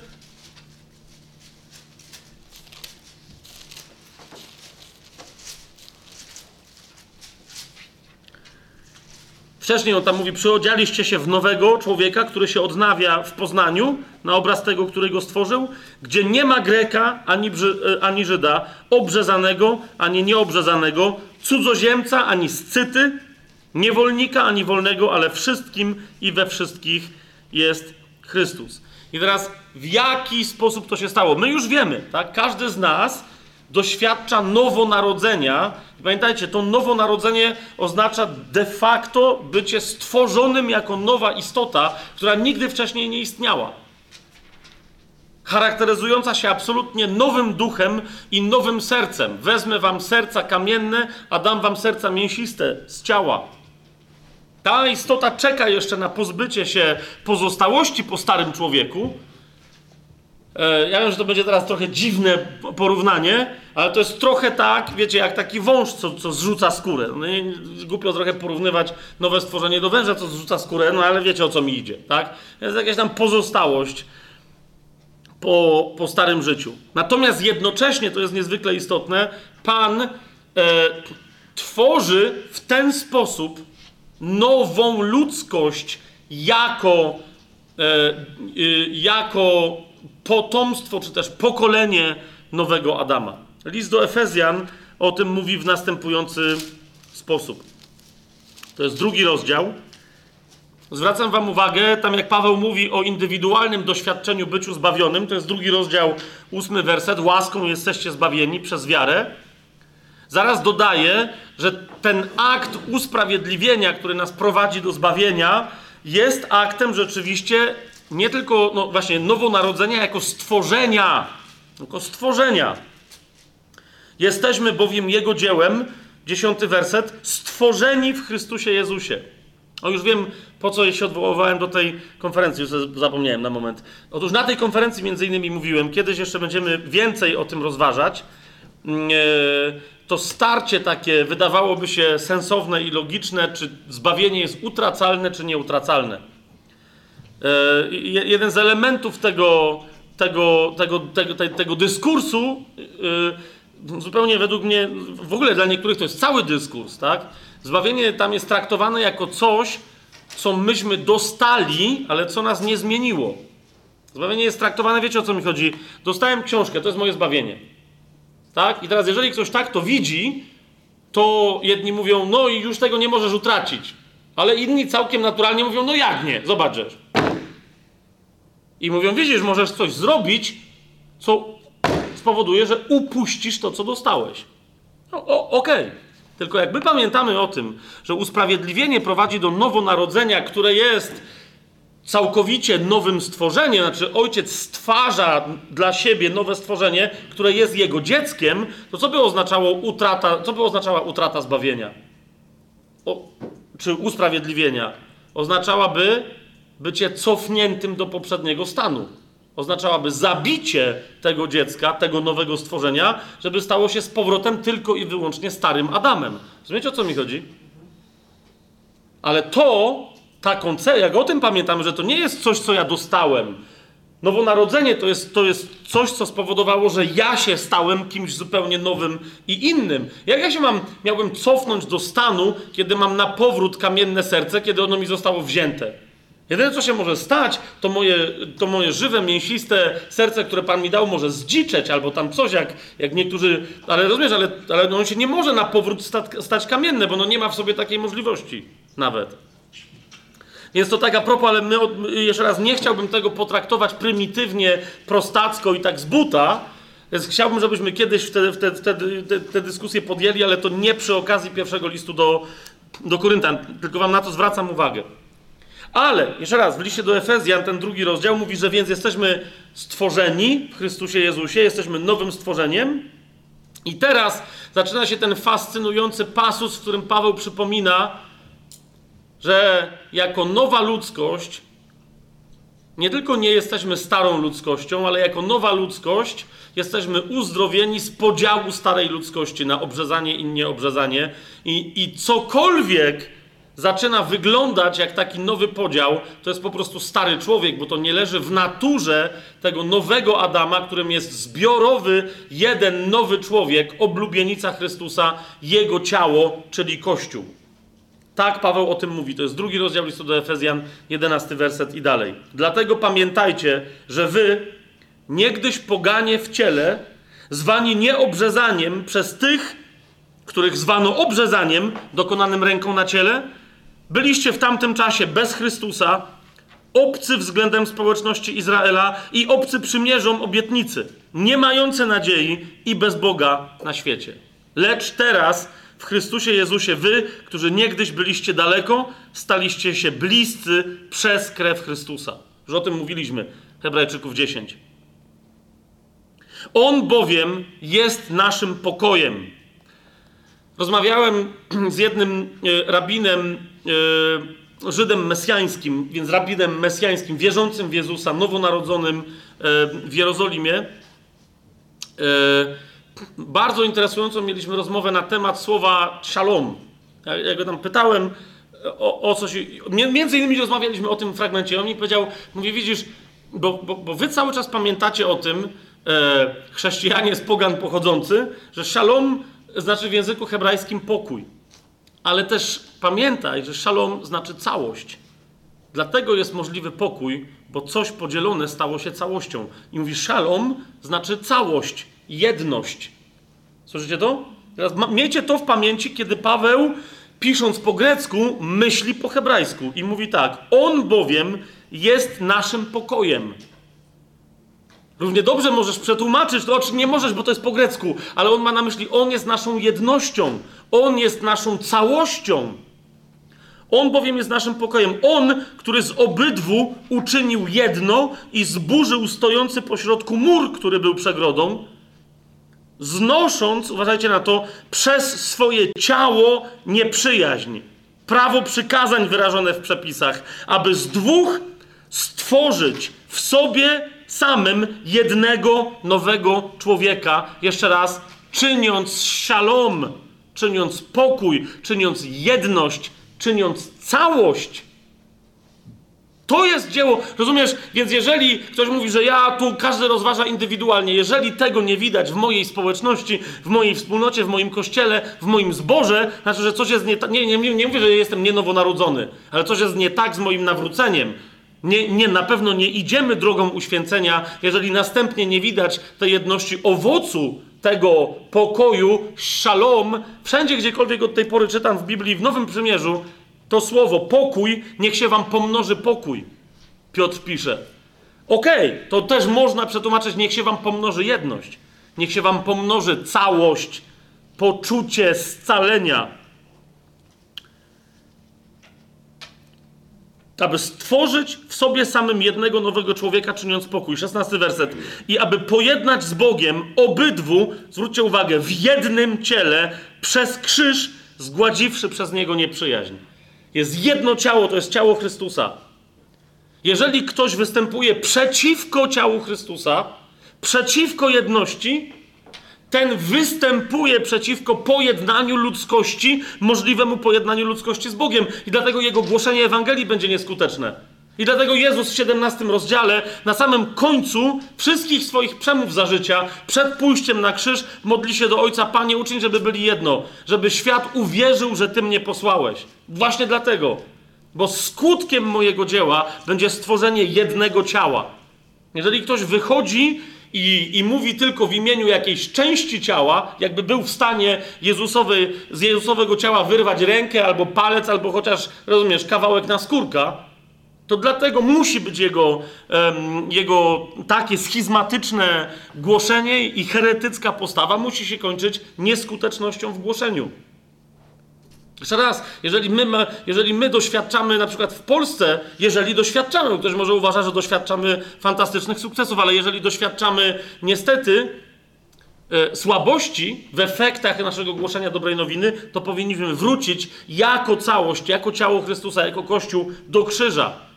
I zapytać, czy my, jak przy się przykłada oryginalny krzyż, i, i żyjącego ukrzyżowanego do tego, czym my jesteśmy jako Kościół w Polsce, to czy ten Kościół ma szalom, czy ma jedność, czy ma pokój, czy ma całość. A gdy przyszedł 17 werset, zwiastował pokój wam, którzy byliście daleko, i tym, którzy byli bliscy. Przez niego bowiem my, obie strony, mamy przystęp w jednym duchu do Ojca. Jeszcze raz o tym przystępie już dzisiaj mówiliśmy. Przez ciało Chrystusa on się zawsze dokonuje mocą śmiałość na mocy Chrystusowej krwi. Amen? A więc nie jesteście już więcej obcymi i przybyszami, ale współobywatelami z świętymi i domownikami Boga, zbudowani na fundamencie apostołów i proroków, gdzie kamieniem węgielnym jest sam Jezus Chrystus, na którym cała budowla razem zespolona rośnie w świętą świątynię Panu. Fundamentem jest Jezus i to Jezus ukrzyżowany, i dlatego będziemy dalej w konsekwencji mówić o, o Kościele zbudowanym na planie krzyża. Bo fundamentem jest ukrzyżowany Jezus. Dlaczego? Bo jego krzyż wprowadza szalom. Z, ze starej, podzielonej ludzkości tworzy nowe ciało jednego nowego stworzenia, nowego człowieka, w którym nie ma ani Żyda, ani Greka, ani niewolnika, ani niewolnego, ani barbarzyńcy, ani jeszcze gorszego barbarzyńcy, czyli scyty z Polski lub z Ukrainy. To tam wtedy scyci mieszkali, także wiecie, kto to był, no nie? w którym nie ma nawet mężczyzny i kobiety, ale wszystkim, we wszystkich, w jedności i pokoju jest ten sam Mesjasz, Pan Jezus, na którym cała budowla razem zespolona rośnie w świętą świątynię w Panu, na którym i wy razem się budujecie, aby być mieszkaniem Boga przez ducha. Krzyż tworzy Kościół, rozwija Kościół, i gwarantuje jedność Kościołowi, żeby mógł rosnąć. Jest to jasne z tego fragmentu? Jakby to było jeszcze niejasne, do jeszcze jednego tylko fragmentu się odnieśmy, mianowicie do nauczania Piotra, w pierwszym liście Piotra, w drugim rozdziale, w czwartym wersecie on mówi, żebyście żyli jak należy, jak Kościół, żebyście mieli wszystkie wynikające stąd profity, jak już tylko osobiście zauważcie w trzecim wersecie, jeśli tylko zakosztowaliście, że Pan jest dobry, posmakowaliście w osobistej relacji, to mówi, zbliżając się do Niego, do kamienia żywego, odrzuconego wprawdzie przez ludzi, ale przez Boga wybranego i drogocennego, i wy sami, jak żywe kamienie, jesteście budowani w duchowy dom. Stanowicie święte kapłaństwo, aby składać duchowe ofiary przyjemne Bogu przez Jezusa Chrystusa. Dlatego mówi pismo: Oto kładę na Syjonie kamień węgielny, wybrany, drogocenny, a kto w niego wierzy, nie będzie zawstydzony. Dla was więc, którzy wierzycie, jest on cenny. Dla nieposłusznych zaś ten kamień, który odrzucili budujący, stał się kamieniem węgielnym, kamieniem potknięcia i skałą zgorszenia dla tych, którzy nie wierząc potykają się o słowo, na co też są przeznaczeni. O tym samym, co jest tym kamieniem węgielnym? Kto? Kto jest tym kamieniem drogocennym? Kto jest skałą zgorszenia? Paweł mówi wyraźnie: Chrystus ukrzyżowany w pierwszym liście do Koryntian. Amen? Chrystus, nie tylko Chrystus, Bóg, który przyszedł w ciele, ale który nie dość, że przyszedł w ciele, to jeszcze dał się zamordować w niesprawiedliwości ludzkiej dla naszego zbawienia. I, i, I on mówi: Do niego podejdźcie, zbliżcie się do niego, czwarty werset, do tego kamienia żywego, odrzuconego wprawdzie przez ludzi, ale przez Boga wybranego i drogocennego. Chcecie, dlaczego? Bo wtedy się dopiero dzieje to, co jest napisane. Wiecie, my mamy często, e, ekscytujemy się, mamy spotkania i, i cieszymy się prawdą. To jest prawda, tylko niekoniecznie na nasz temat. Kim my jesteśmy jako Kościół? Dziewiąty werset i dziesiąty. Wy jesteście rodem wybranym, królewskim kapłaństwem, narodem świętym, ludem nabytym, abyście rozgłaszali cnoty tego, który was powołał z ciemności do swojej cudownej światłości. Wy którzy kiedyś nie byliście ludem, teraz jesteście ludem Bożym. Wy, którzy kiedyś nie dostąpiliście miłosierdzia, teraz miłosierdzia dostąpiliście. I my się, że a cudownie, jesteśmy królewskim kapłaństwem. Okej, okay, wszystko fajnie. Tylko jeszcze raz, żeby to mieć, trzeba się zbliżyć do Chrystusa ukrzyżowanego, przez Niego przejść, zakosztować, jak dobry, jak smaczny jest Chrystus ukrzyżowany zbliżyć się do niego, bo to jest kamień żywy, na którym jest zbudowany Kościół. Zgadzacie się z tym? Nawet jeżeli nie, to co ja na to poradzę? Biorę jeszcze raz Watchmana Nie, tym razem z powrotem książkę Chrystus, rzeczywistością wszelkich duchowych rzeczy i spraw. I zacytuję na ten temat ze strony 29 z tego wydania co Watchman w związku z tym, po nauczaniu o tym, co indywidualnie e, krzyż oznacza dla chrześcijanina, co mówi na temat Kościoła. Będzie dosyć krótki, jak na inne cytowane przeze mnie fragmenty tekst. Otóż Watchman pisze tak. Kościół nie jest miejscem, do którego ja wnoszę swoją część, a ty swoją. A jakby tu skończył, to by było ciekawe. No jakbyśmy w wielu zborach przeczytali Kościół nie, i wszyscy nagle, no, czyli uu, to nagle ktoś nam wziął w ogóle wszystko, czym definiowaliśmy Kościół. To Kościół to jest to, co wspólnie wnosimy, tak? On mówi, to nie jest miejsce, do którego ty wnosisz swoją inteligencję, a ja na przykład pomysłowość. Kościół to nie miejsce, do którego obaj, ty i ja, wnosimy coś naturalnego. No właśnie. No właśnie. No właśnie. Po tym wszystkim, co już powiedzieliśmy, teraz widzę, że niektórzy się uśmiechają i mówią, no, of course. Kościół zamyka się na rzeczy naturalne i przyjmuje jedynie to, co należy do zmartwychwstania. No jak mantra u Watchmana. To, oczywiście. Czyli co? Co to jest zmartwychwstanie? Tylko to, co żyje po przejściu przez krzyż. Amen? Kościół się zamyka na to wszystko, co nie przechodzi przez krzyż. Kościół, w którym znajdzie się miejsce dla rzeczy naturalnych, przestaje być kościołem. Słyszycie to? Jeszcze raz to przeczytam. Kościół, którym znajdzie się miejsce dla rzeczy naturalnych, przestaje być kościołem. Bodaj David Guzik kiedyś mówił, że ktoś mu opowiadał z jakichś dawnych czasów purytańskich, mówi bardzo ciekawą historię, że był sobie kiedyś taki kościół, który, jak się do niego wchodziło, miał napisane: My głosimy Chrystusa ukrzyżowanego. On mówi, i tam się dokony. To było przebudzenie, to była moc, to było. Ale im dłużej tam to wszystko trwało, w kościele się stało to, co i z tym wejściem do kościoła, mianowicie zarosło bluszczem, innymi rzeczami, tam kawałek odpadł i z hasła my głosimy Chrystusa ukrzyżowanego, zostało tylko my głosimy Chrystusa. Nie było źle, rozumiecie o co chodzi, ale to był kościół, który przestał wychodzić na zewnątrz. Odciął się, bo uznał, tam jest świat, my, my, tu głosimy Chrystusa w związku z tym sobie, bo Chrystus ukrzyżowany jest. Okej, okay, mówi, dalej ten proces trwał i, i skoro nie ukrzyżowanego, to następna część zarosła i odpadła i zostało tylko my głosimy. To był fantastyczny kościół. Ludzie z powrotem zaczęli do niego przychodzić, bo, bo, bo, bo po prostu bo to był kościół, który głosił cudowne rzeczy, które wszystkim się podobały. Ale ci, którzy przyszli, ponieważ się nie spotkali z Chrystusem w ogóle, zwłaszcza z ukrzyżowanym, spowodowali, że już nie trzeba było czekać, aż coś zarośnie i odpadnie, tylko odcięli ten ostatni wyraz i Kościół od tej pory nazywał się my. Nic więcej nie powiem. Nic więcej nie powiem, ale coś widzę, że niektórzy znają takie kościoły.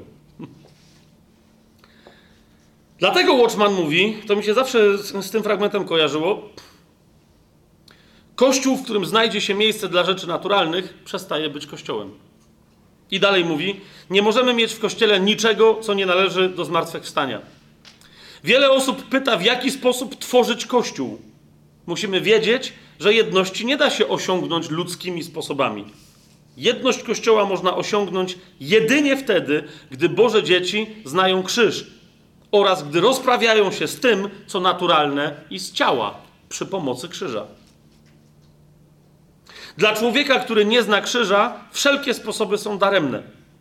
Niczego nie osiągnie się w kościele, który sięga po naturalne środki i ludzkie sposoby. Kościół nie może sobie pozwolić na naturalne ciało i nie może mieć w swoim posiadaniu niczego naturalnego.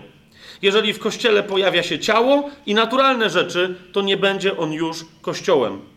To prawda, że Kościół potrzebuje ludzi pełnych poświęcenia i użytecznych, ale musi być w nich obecna blizna śmierci. Będąc użyteczni i nosząc na sobie znamie śmierci, znak krzyża, mamy zmartwychwstanie. Ergo, powiedziałbym, mamy Kościół. Surowo? No nieprawdopodobnie surowo. Ale spróbuj wobec Słowa Bożego, tego co do tej pory już przestudiowaliśmy, spróbuj się z tym nie zgodzić.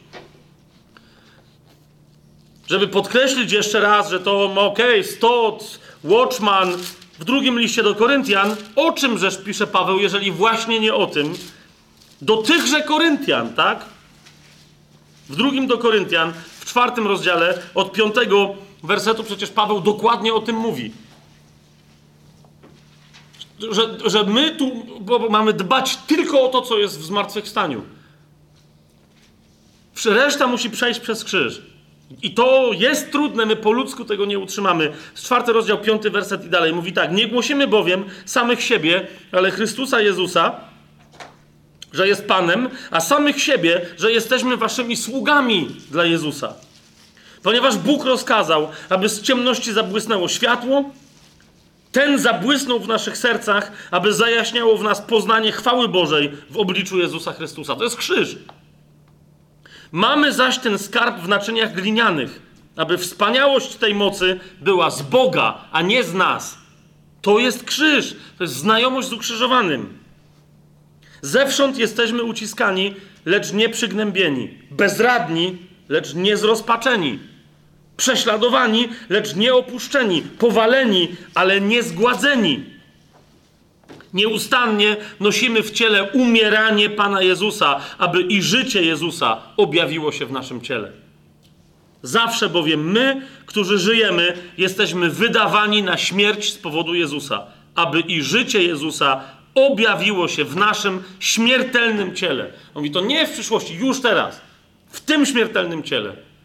Tylko przez krzyż, jako Kościół, przez noszenie w ciele umierania Pana Jezusa przez bycie zabijanymi i skierowanymi na śmierć ze względu na Jezusa. Tylko w ten sposób możemy jako Kościół objawiać życie, które jest w nas przez moc zmartwychwstania. W siódmym rozdziale tego drugiego listu do Koryntian, w pierwszym wersecie Paweł jeszcze mówi: Mając więc te obietnice, najmilsi, oczyśćmy się z wszelkiego brudu ciała i ducha, dopełniając uświęcenia w bojaźni Bożej. E, na sam koniec, bo myślę, że rzecz jest dość zrozumiała. Mm, w konkretach będziemy rozważać pierwszy list do Koryntian, już w jego tam fragmentach, ale jeszcze chcę jeszcze raz zacytować książkę Johna Stota Krzyż Chrystusa, bo czasem, jak o tym mówię, e, tak jak teraz, bo sięgnęliśmy naprawdę ideałów i Bogu dzięki, Niektórzy powiadają, no fajnie, ale czy w ogóle taki kościół jest do pomyślenia? Czytamy o nim w dziejach apostolskich, doświadczenie Pawła i tak dalej. Okej, okay, ale, ale potem, czy on jest do pomyślenia? Czy on czy komuś to udało? Czy, czy nam, nam się uda? Ja wierzę, że my żyjemy w czasach naraz połączonego późnego i wczesnego deszczu. Zupełnie nowego poruszenia ducha i to jest możliwe, ale nawet w najgorszych, najdziwniejszych czasach to było możliwe. I stąd do tego się odwołuję, podaję za przykład moją ulubioną historię e, z rozmaitych kościelnych historii. Więc cytuję jeszcze raz Krzyż Chrystusa, stronę 365 z tego wydania, które ja tutaj e, mam. John Stott o kim opowiada? No, no jak wiecie, co ja lubię z historii i, i, i, i Madzia, i, i Weronika z Tymkiem i tak dalej, to, no, to, to już wiecie, o czym teraz przeczytamy. Ale posłuchajcie, w jaki sposób Stott pisze o nich. Chodzi oczywiście o braci morawskich, tych zjednoczonych, różnych braci morawskich, zjednoczonych jako bracia morawscy dopiero przez hrabiego Zinzendorfa e, w Hernhut. Stott pisze tak. Aby zilustrować, jak w rozmaity sposób chrześcijańska wspólnota może być pobudzona do działania przez krzyż, chciałbym podać przykład braci morawskich, ugrupowania zorganizowanego przez hrabiego Mikołaja von Zinzendorfa. Sprawdźcie sobie tę postać. Bardzo warto, bardzo warto, bardzo, ale to bardzo warto. W 1722 roku Zinzendorf udzielił schronienia grupie pietystów, uciekinierów z Moraw i Czech w swojej posiadłości w Saksonii. Tam pomógł im utworzyć chrześcijańską wspólnotę pod nazwą Hernhut.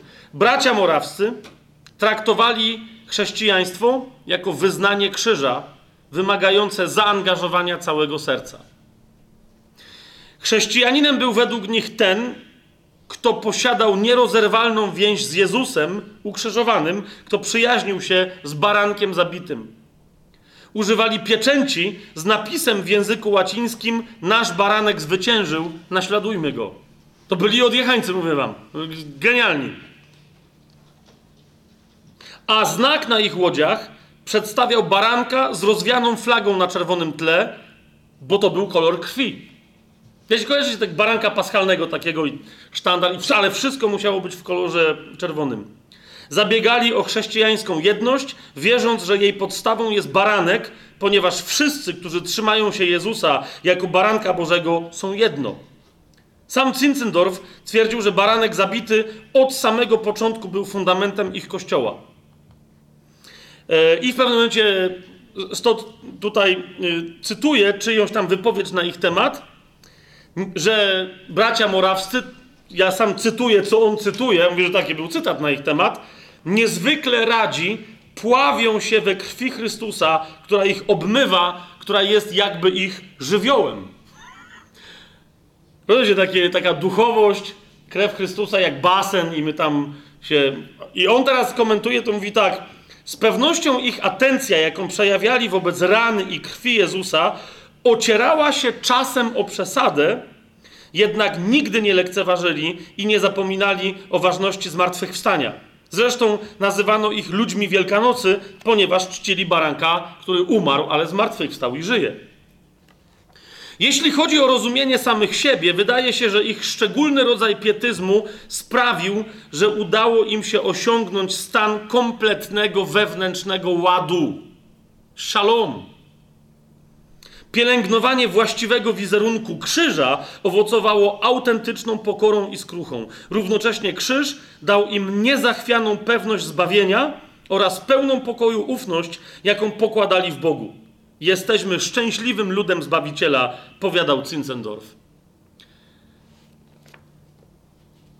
Kojarzycie Johna Wesleya, twórcę e, metodystów, całego przebudzenia potężnego metodystycznego w Anglii? Jak nie, to też polecam ale całe jego, on był pobożnym, oddanym człowiekowi e, e, pastorem usługującym. Pewnego dnia, zresztą takim wiecie, zaangażowanym, był wysłany, słucham?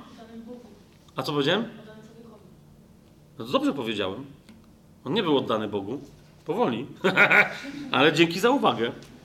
Był oddany człowiekowi, był oddany swojej e, luterańskiej denominacji był do tego stopnia, że wiecie, Gorliwy był wysłany na misję do, do Nowej Anglii, do Stanów Zjednoczonych, które się rodziły. I w tej podróży statkiem spotkał się z sekciarzami, z braćmi morawskimi. Braćmi i siostrami oczywiście, no, ale to było, a to są ludzie od tego szatana Cincendorfa. I doszło do wydarzenia, że przy okazji jakiegoś tam sztormu, on to opisuje nie tylko on zresztą, Y, y, coś tam, nie wiem, czy piorun uderzył, coś się stało, w każdym razie główny maszt tego statku, na którym Wesley płynął, złamał się i się zupełnie znaczy, prze, przewrócił, co oznaczało, że jak dalej potrwa sztorm i tak dalej, że to jest koniec, że oni się utopią.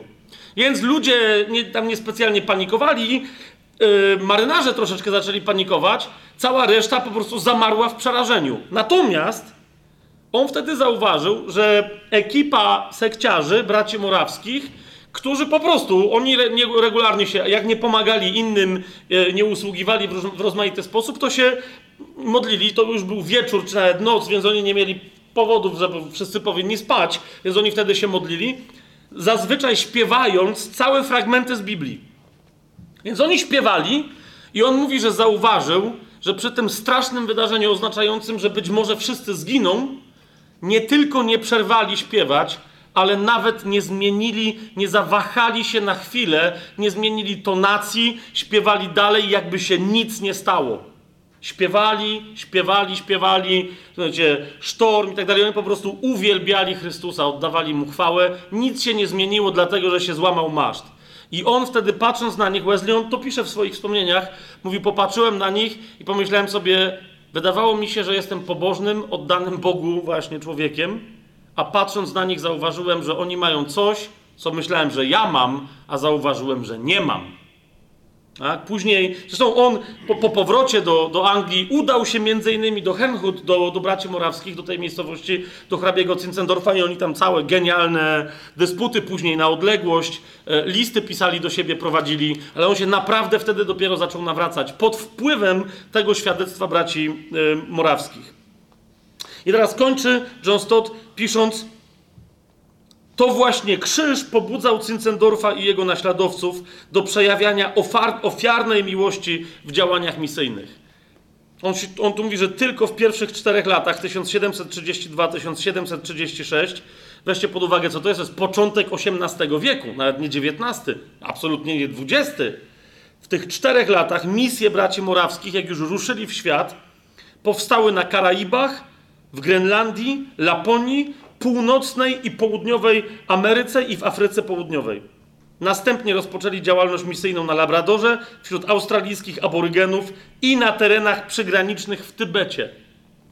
Byliśmy z moją żoną w Hernhut raz, żeby tam zobaczyć, co się dzieje, poczytać trochę dokumentów i między innymi dane e, z tej miejscowości mówią, że ze względu na misjonarzy, ale nie tylko, w Hernhut rozpoczęła się modlitwa wstawiennicza, nieustająca modlitwa wstawiennicza, 24 godziny na dobę, 7 dni w tygodniu, rozumiecie o co chodzi?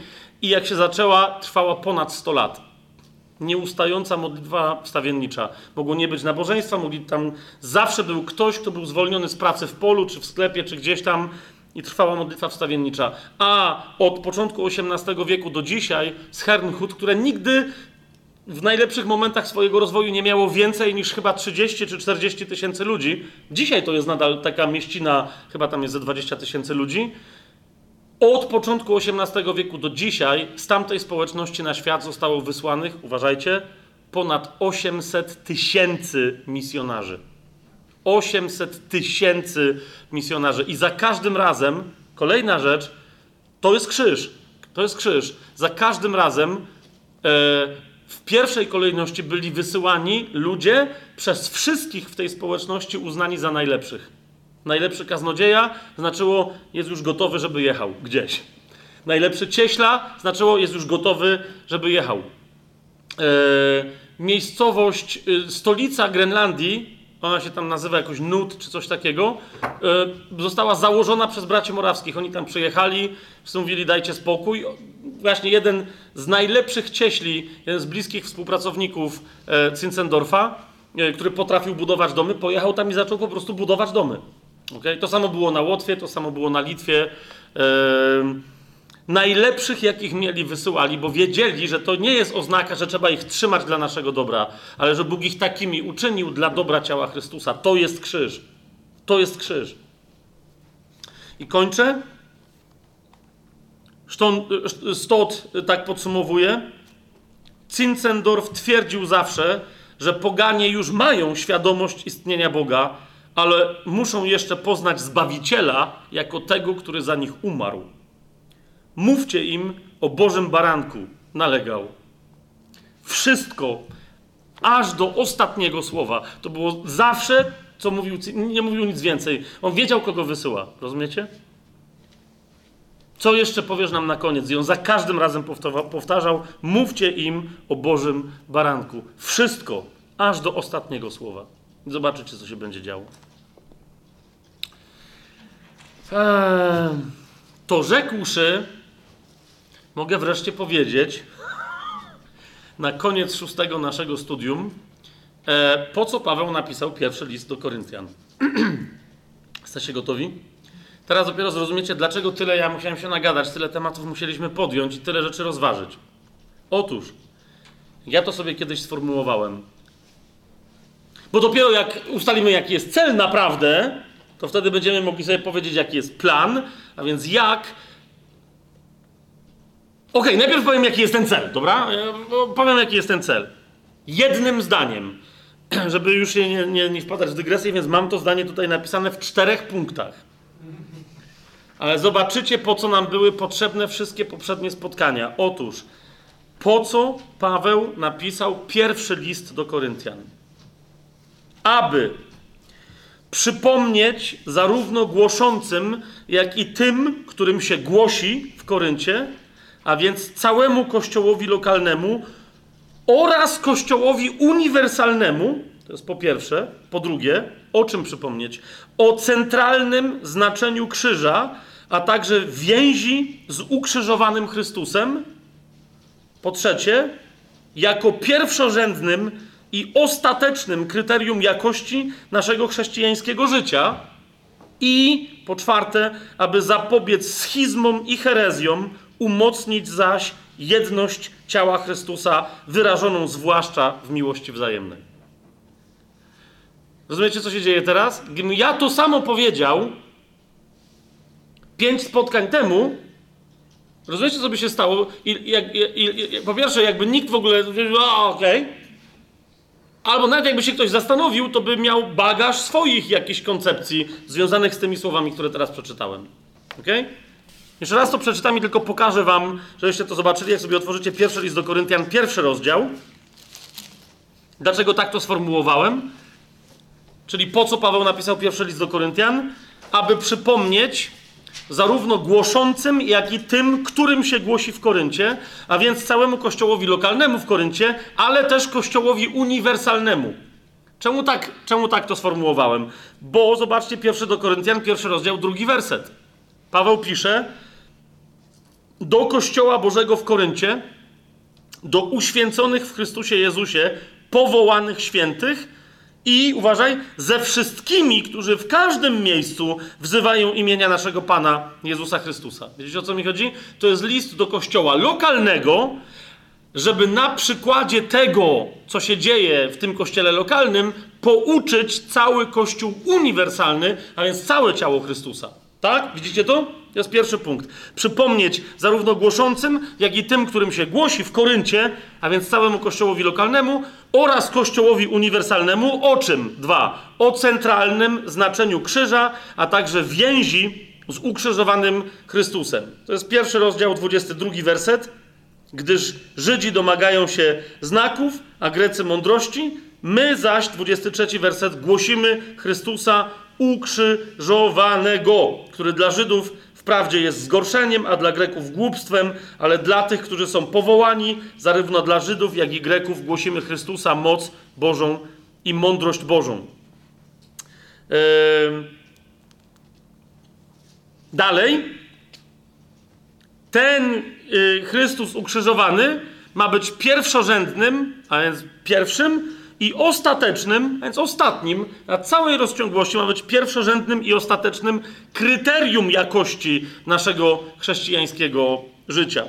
Od czwartego wersetu, jak jest podany adresat, pa Paweł pisze w tym pierwszym rozdziale: Zawsze dziękuję mojemu Bogu za Was, za łaskę Bożą, która została Wam dana w Chrystusie Jezusie. We wszystko bowiem Jesteście wzbogaceni w nim, we wszelkie słowo i wszelkie poznanie, gdyż świadectwo Chrystusa jest w was utwierdzone, także żadnego daru nie brakuje wam, którzy oczekujecie objawienia naszego Pana Jezusa Chrystusa. On też utwierdzi was aż do końca, abyście byli nienaganni w dniu naszego Pana Jezusa Chrystusa. Jak? On to zrobi przez swój krzyż, nie inaczej. 30 werset tego samego pierwszego rozdziału, wy z Niego jesteście w Chrystusie Jezusie, który stał się dla nas mądrością od Boga i sprawiedliwością, i uświęceniem, i odkupieniem. Widzicie, cała droga od początku, od zbawienia, od nowonarodzenia, aż do pełnego zbawienia w zmartwychwstaniu, wszystko się dzieje przez Chrystusa ukrzyżowanego i żywą, prawdziwą relację z Nim. I po czwarte, aby zapobiec schizmom i herezjom, umocnić zaś jedność ciała Chrystusa, wyrażoną zwłaszcza w miłości wzajemnej. W dziesiątym wersecie Paweł powiada tego pierwszego rozdziału: Proszę więc, więc was, bracia, przez imię naszego Pana Jezusa Chrystusa, żebyście wszyscy to samo mówili i żeby nie było wśród was rozłamów, ale abyście byli zespoleni jednakowym umysłem i jednakowym zdaniem. W 12 i 13 wersecie powiada: Mówię to dlatego, że każdy z Was twierdzi: Ja jestem Pawła, ja Apollosa, ja Kefasa, a ja Chrystusa. Czy Chrystus jest podzielony? Czy Paweł został za Was ukrzyżowany? Czy w imię Pawła zostaliście ochrzczeni? No właśnie. Chrystus ukrzyżowany nie jest podzielony. On jest źródłem jedności, źródłem nowego stworzenia, źródłem całej nowej ludzkości, której nie ma Żyda ani Greka, mężczyzny ani kobiety, barbarzyńcy ani scyty, niewolnego czy wolnego, ale wszyscy, ale Chrystus jest wszystkim we wszystkich. I osiemnasty werset.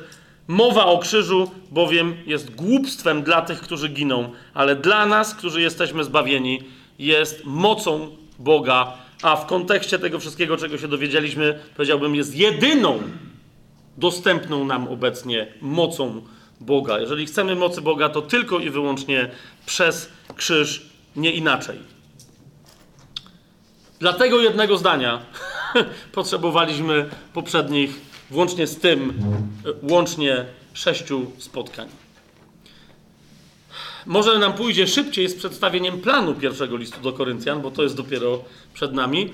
Tylko, żeby Was zachęcić od przyszłego spotkania, chcę Wam pokazać, że to nie jest tylko moja metafora, czy nawet alegoria, że, że Paweł chce pokazać Kościół zbudowany na planie krzyża. Myślę naprawdę, naprawdę sądzę, że Paweł patrzy na Chrystusa ukrzyżowanego, tak jak powiedział, nie chce znać nikogo innego, i pisze pierwszy list do Koryntian dosłownie, którego centrum tego listu jest opowieść, sami zobaczcie na ciało Chrystusa. Pisze, opisując wiszącego na krzyżu Chrystusa od dołu aż do góry. A więc zajmuje się jego nogami, potem zajmuje się jego pasem biodrowym, potem zajmuje się jego brzuchem i klatką piersiową, potem zajmuje się jego rozciągniętymi rękami, a na końcu całego jego listu opowiada o głowie. To naprawdę jest plan tematycznie pierwszego listu do Koryntian. Jak widzę już w niektórych oczach pytanie, to możemy zostać następne trzy godziny, mówię nie, do zobaczenia następnym razem. Bardzo Wam dziękuję. Amen.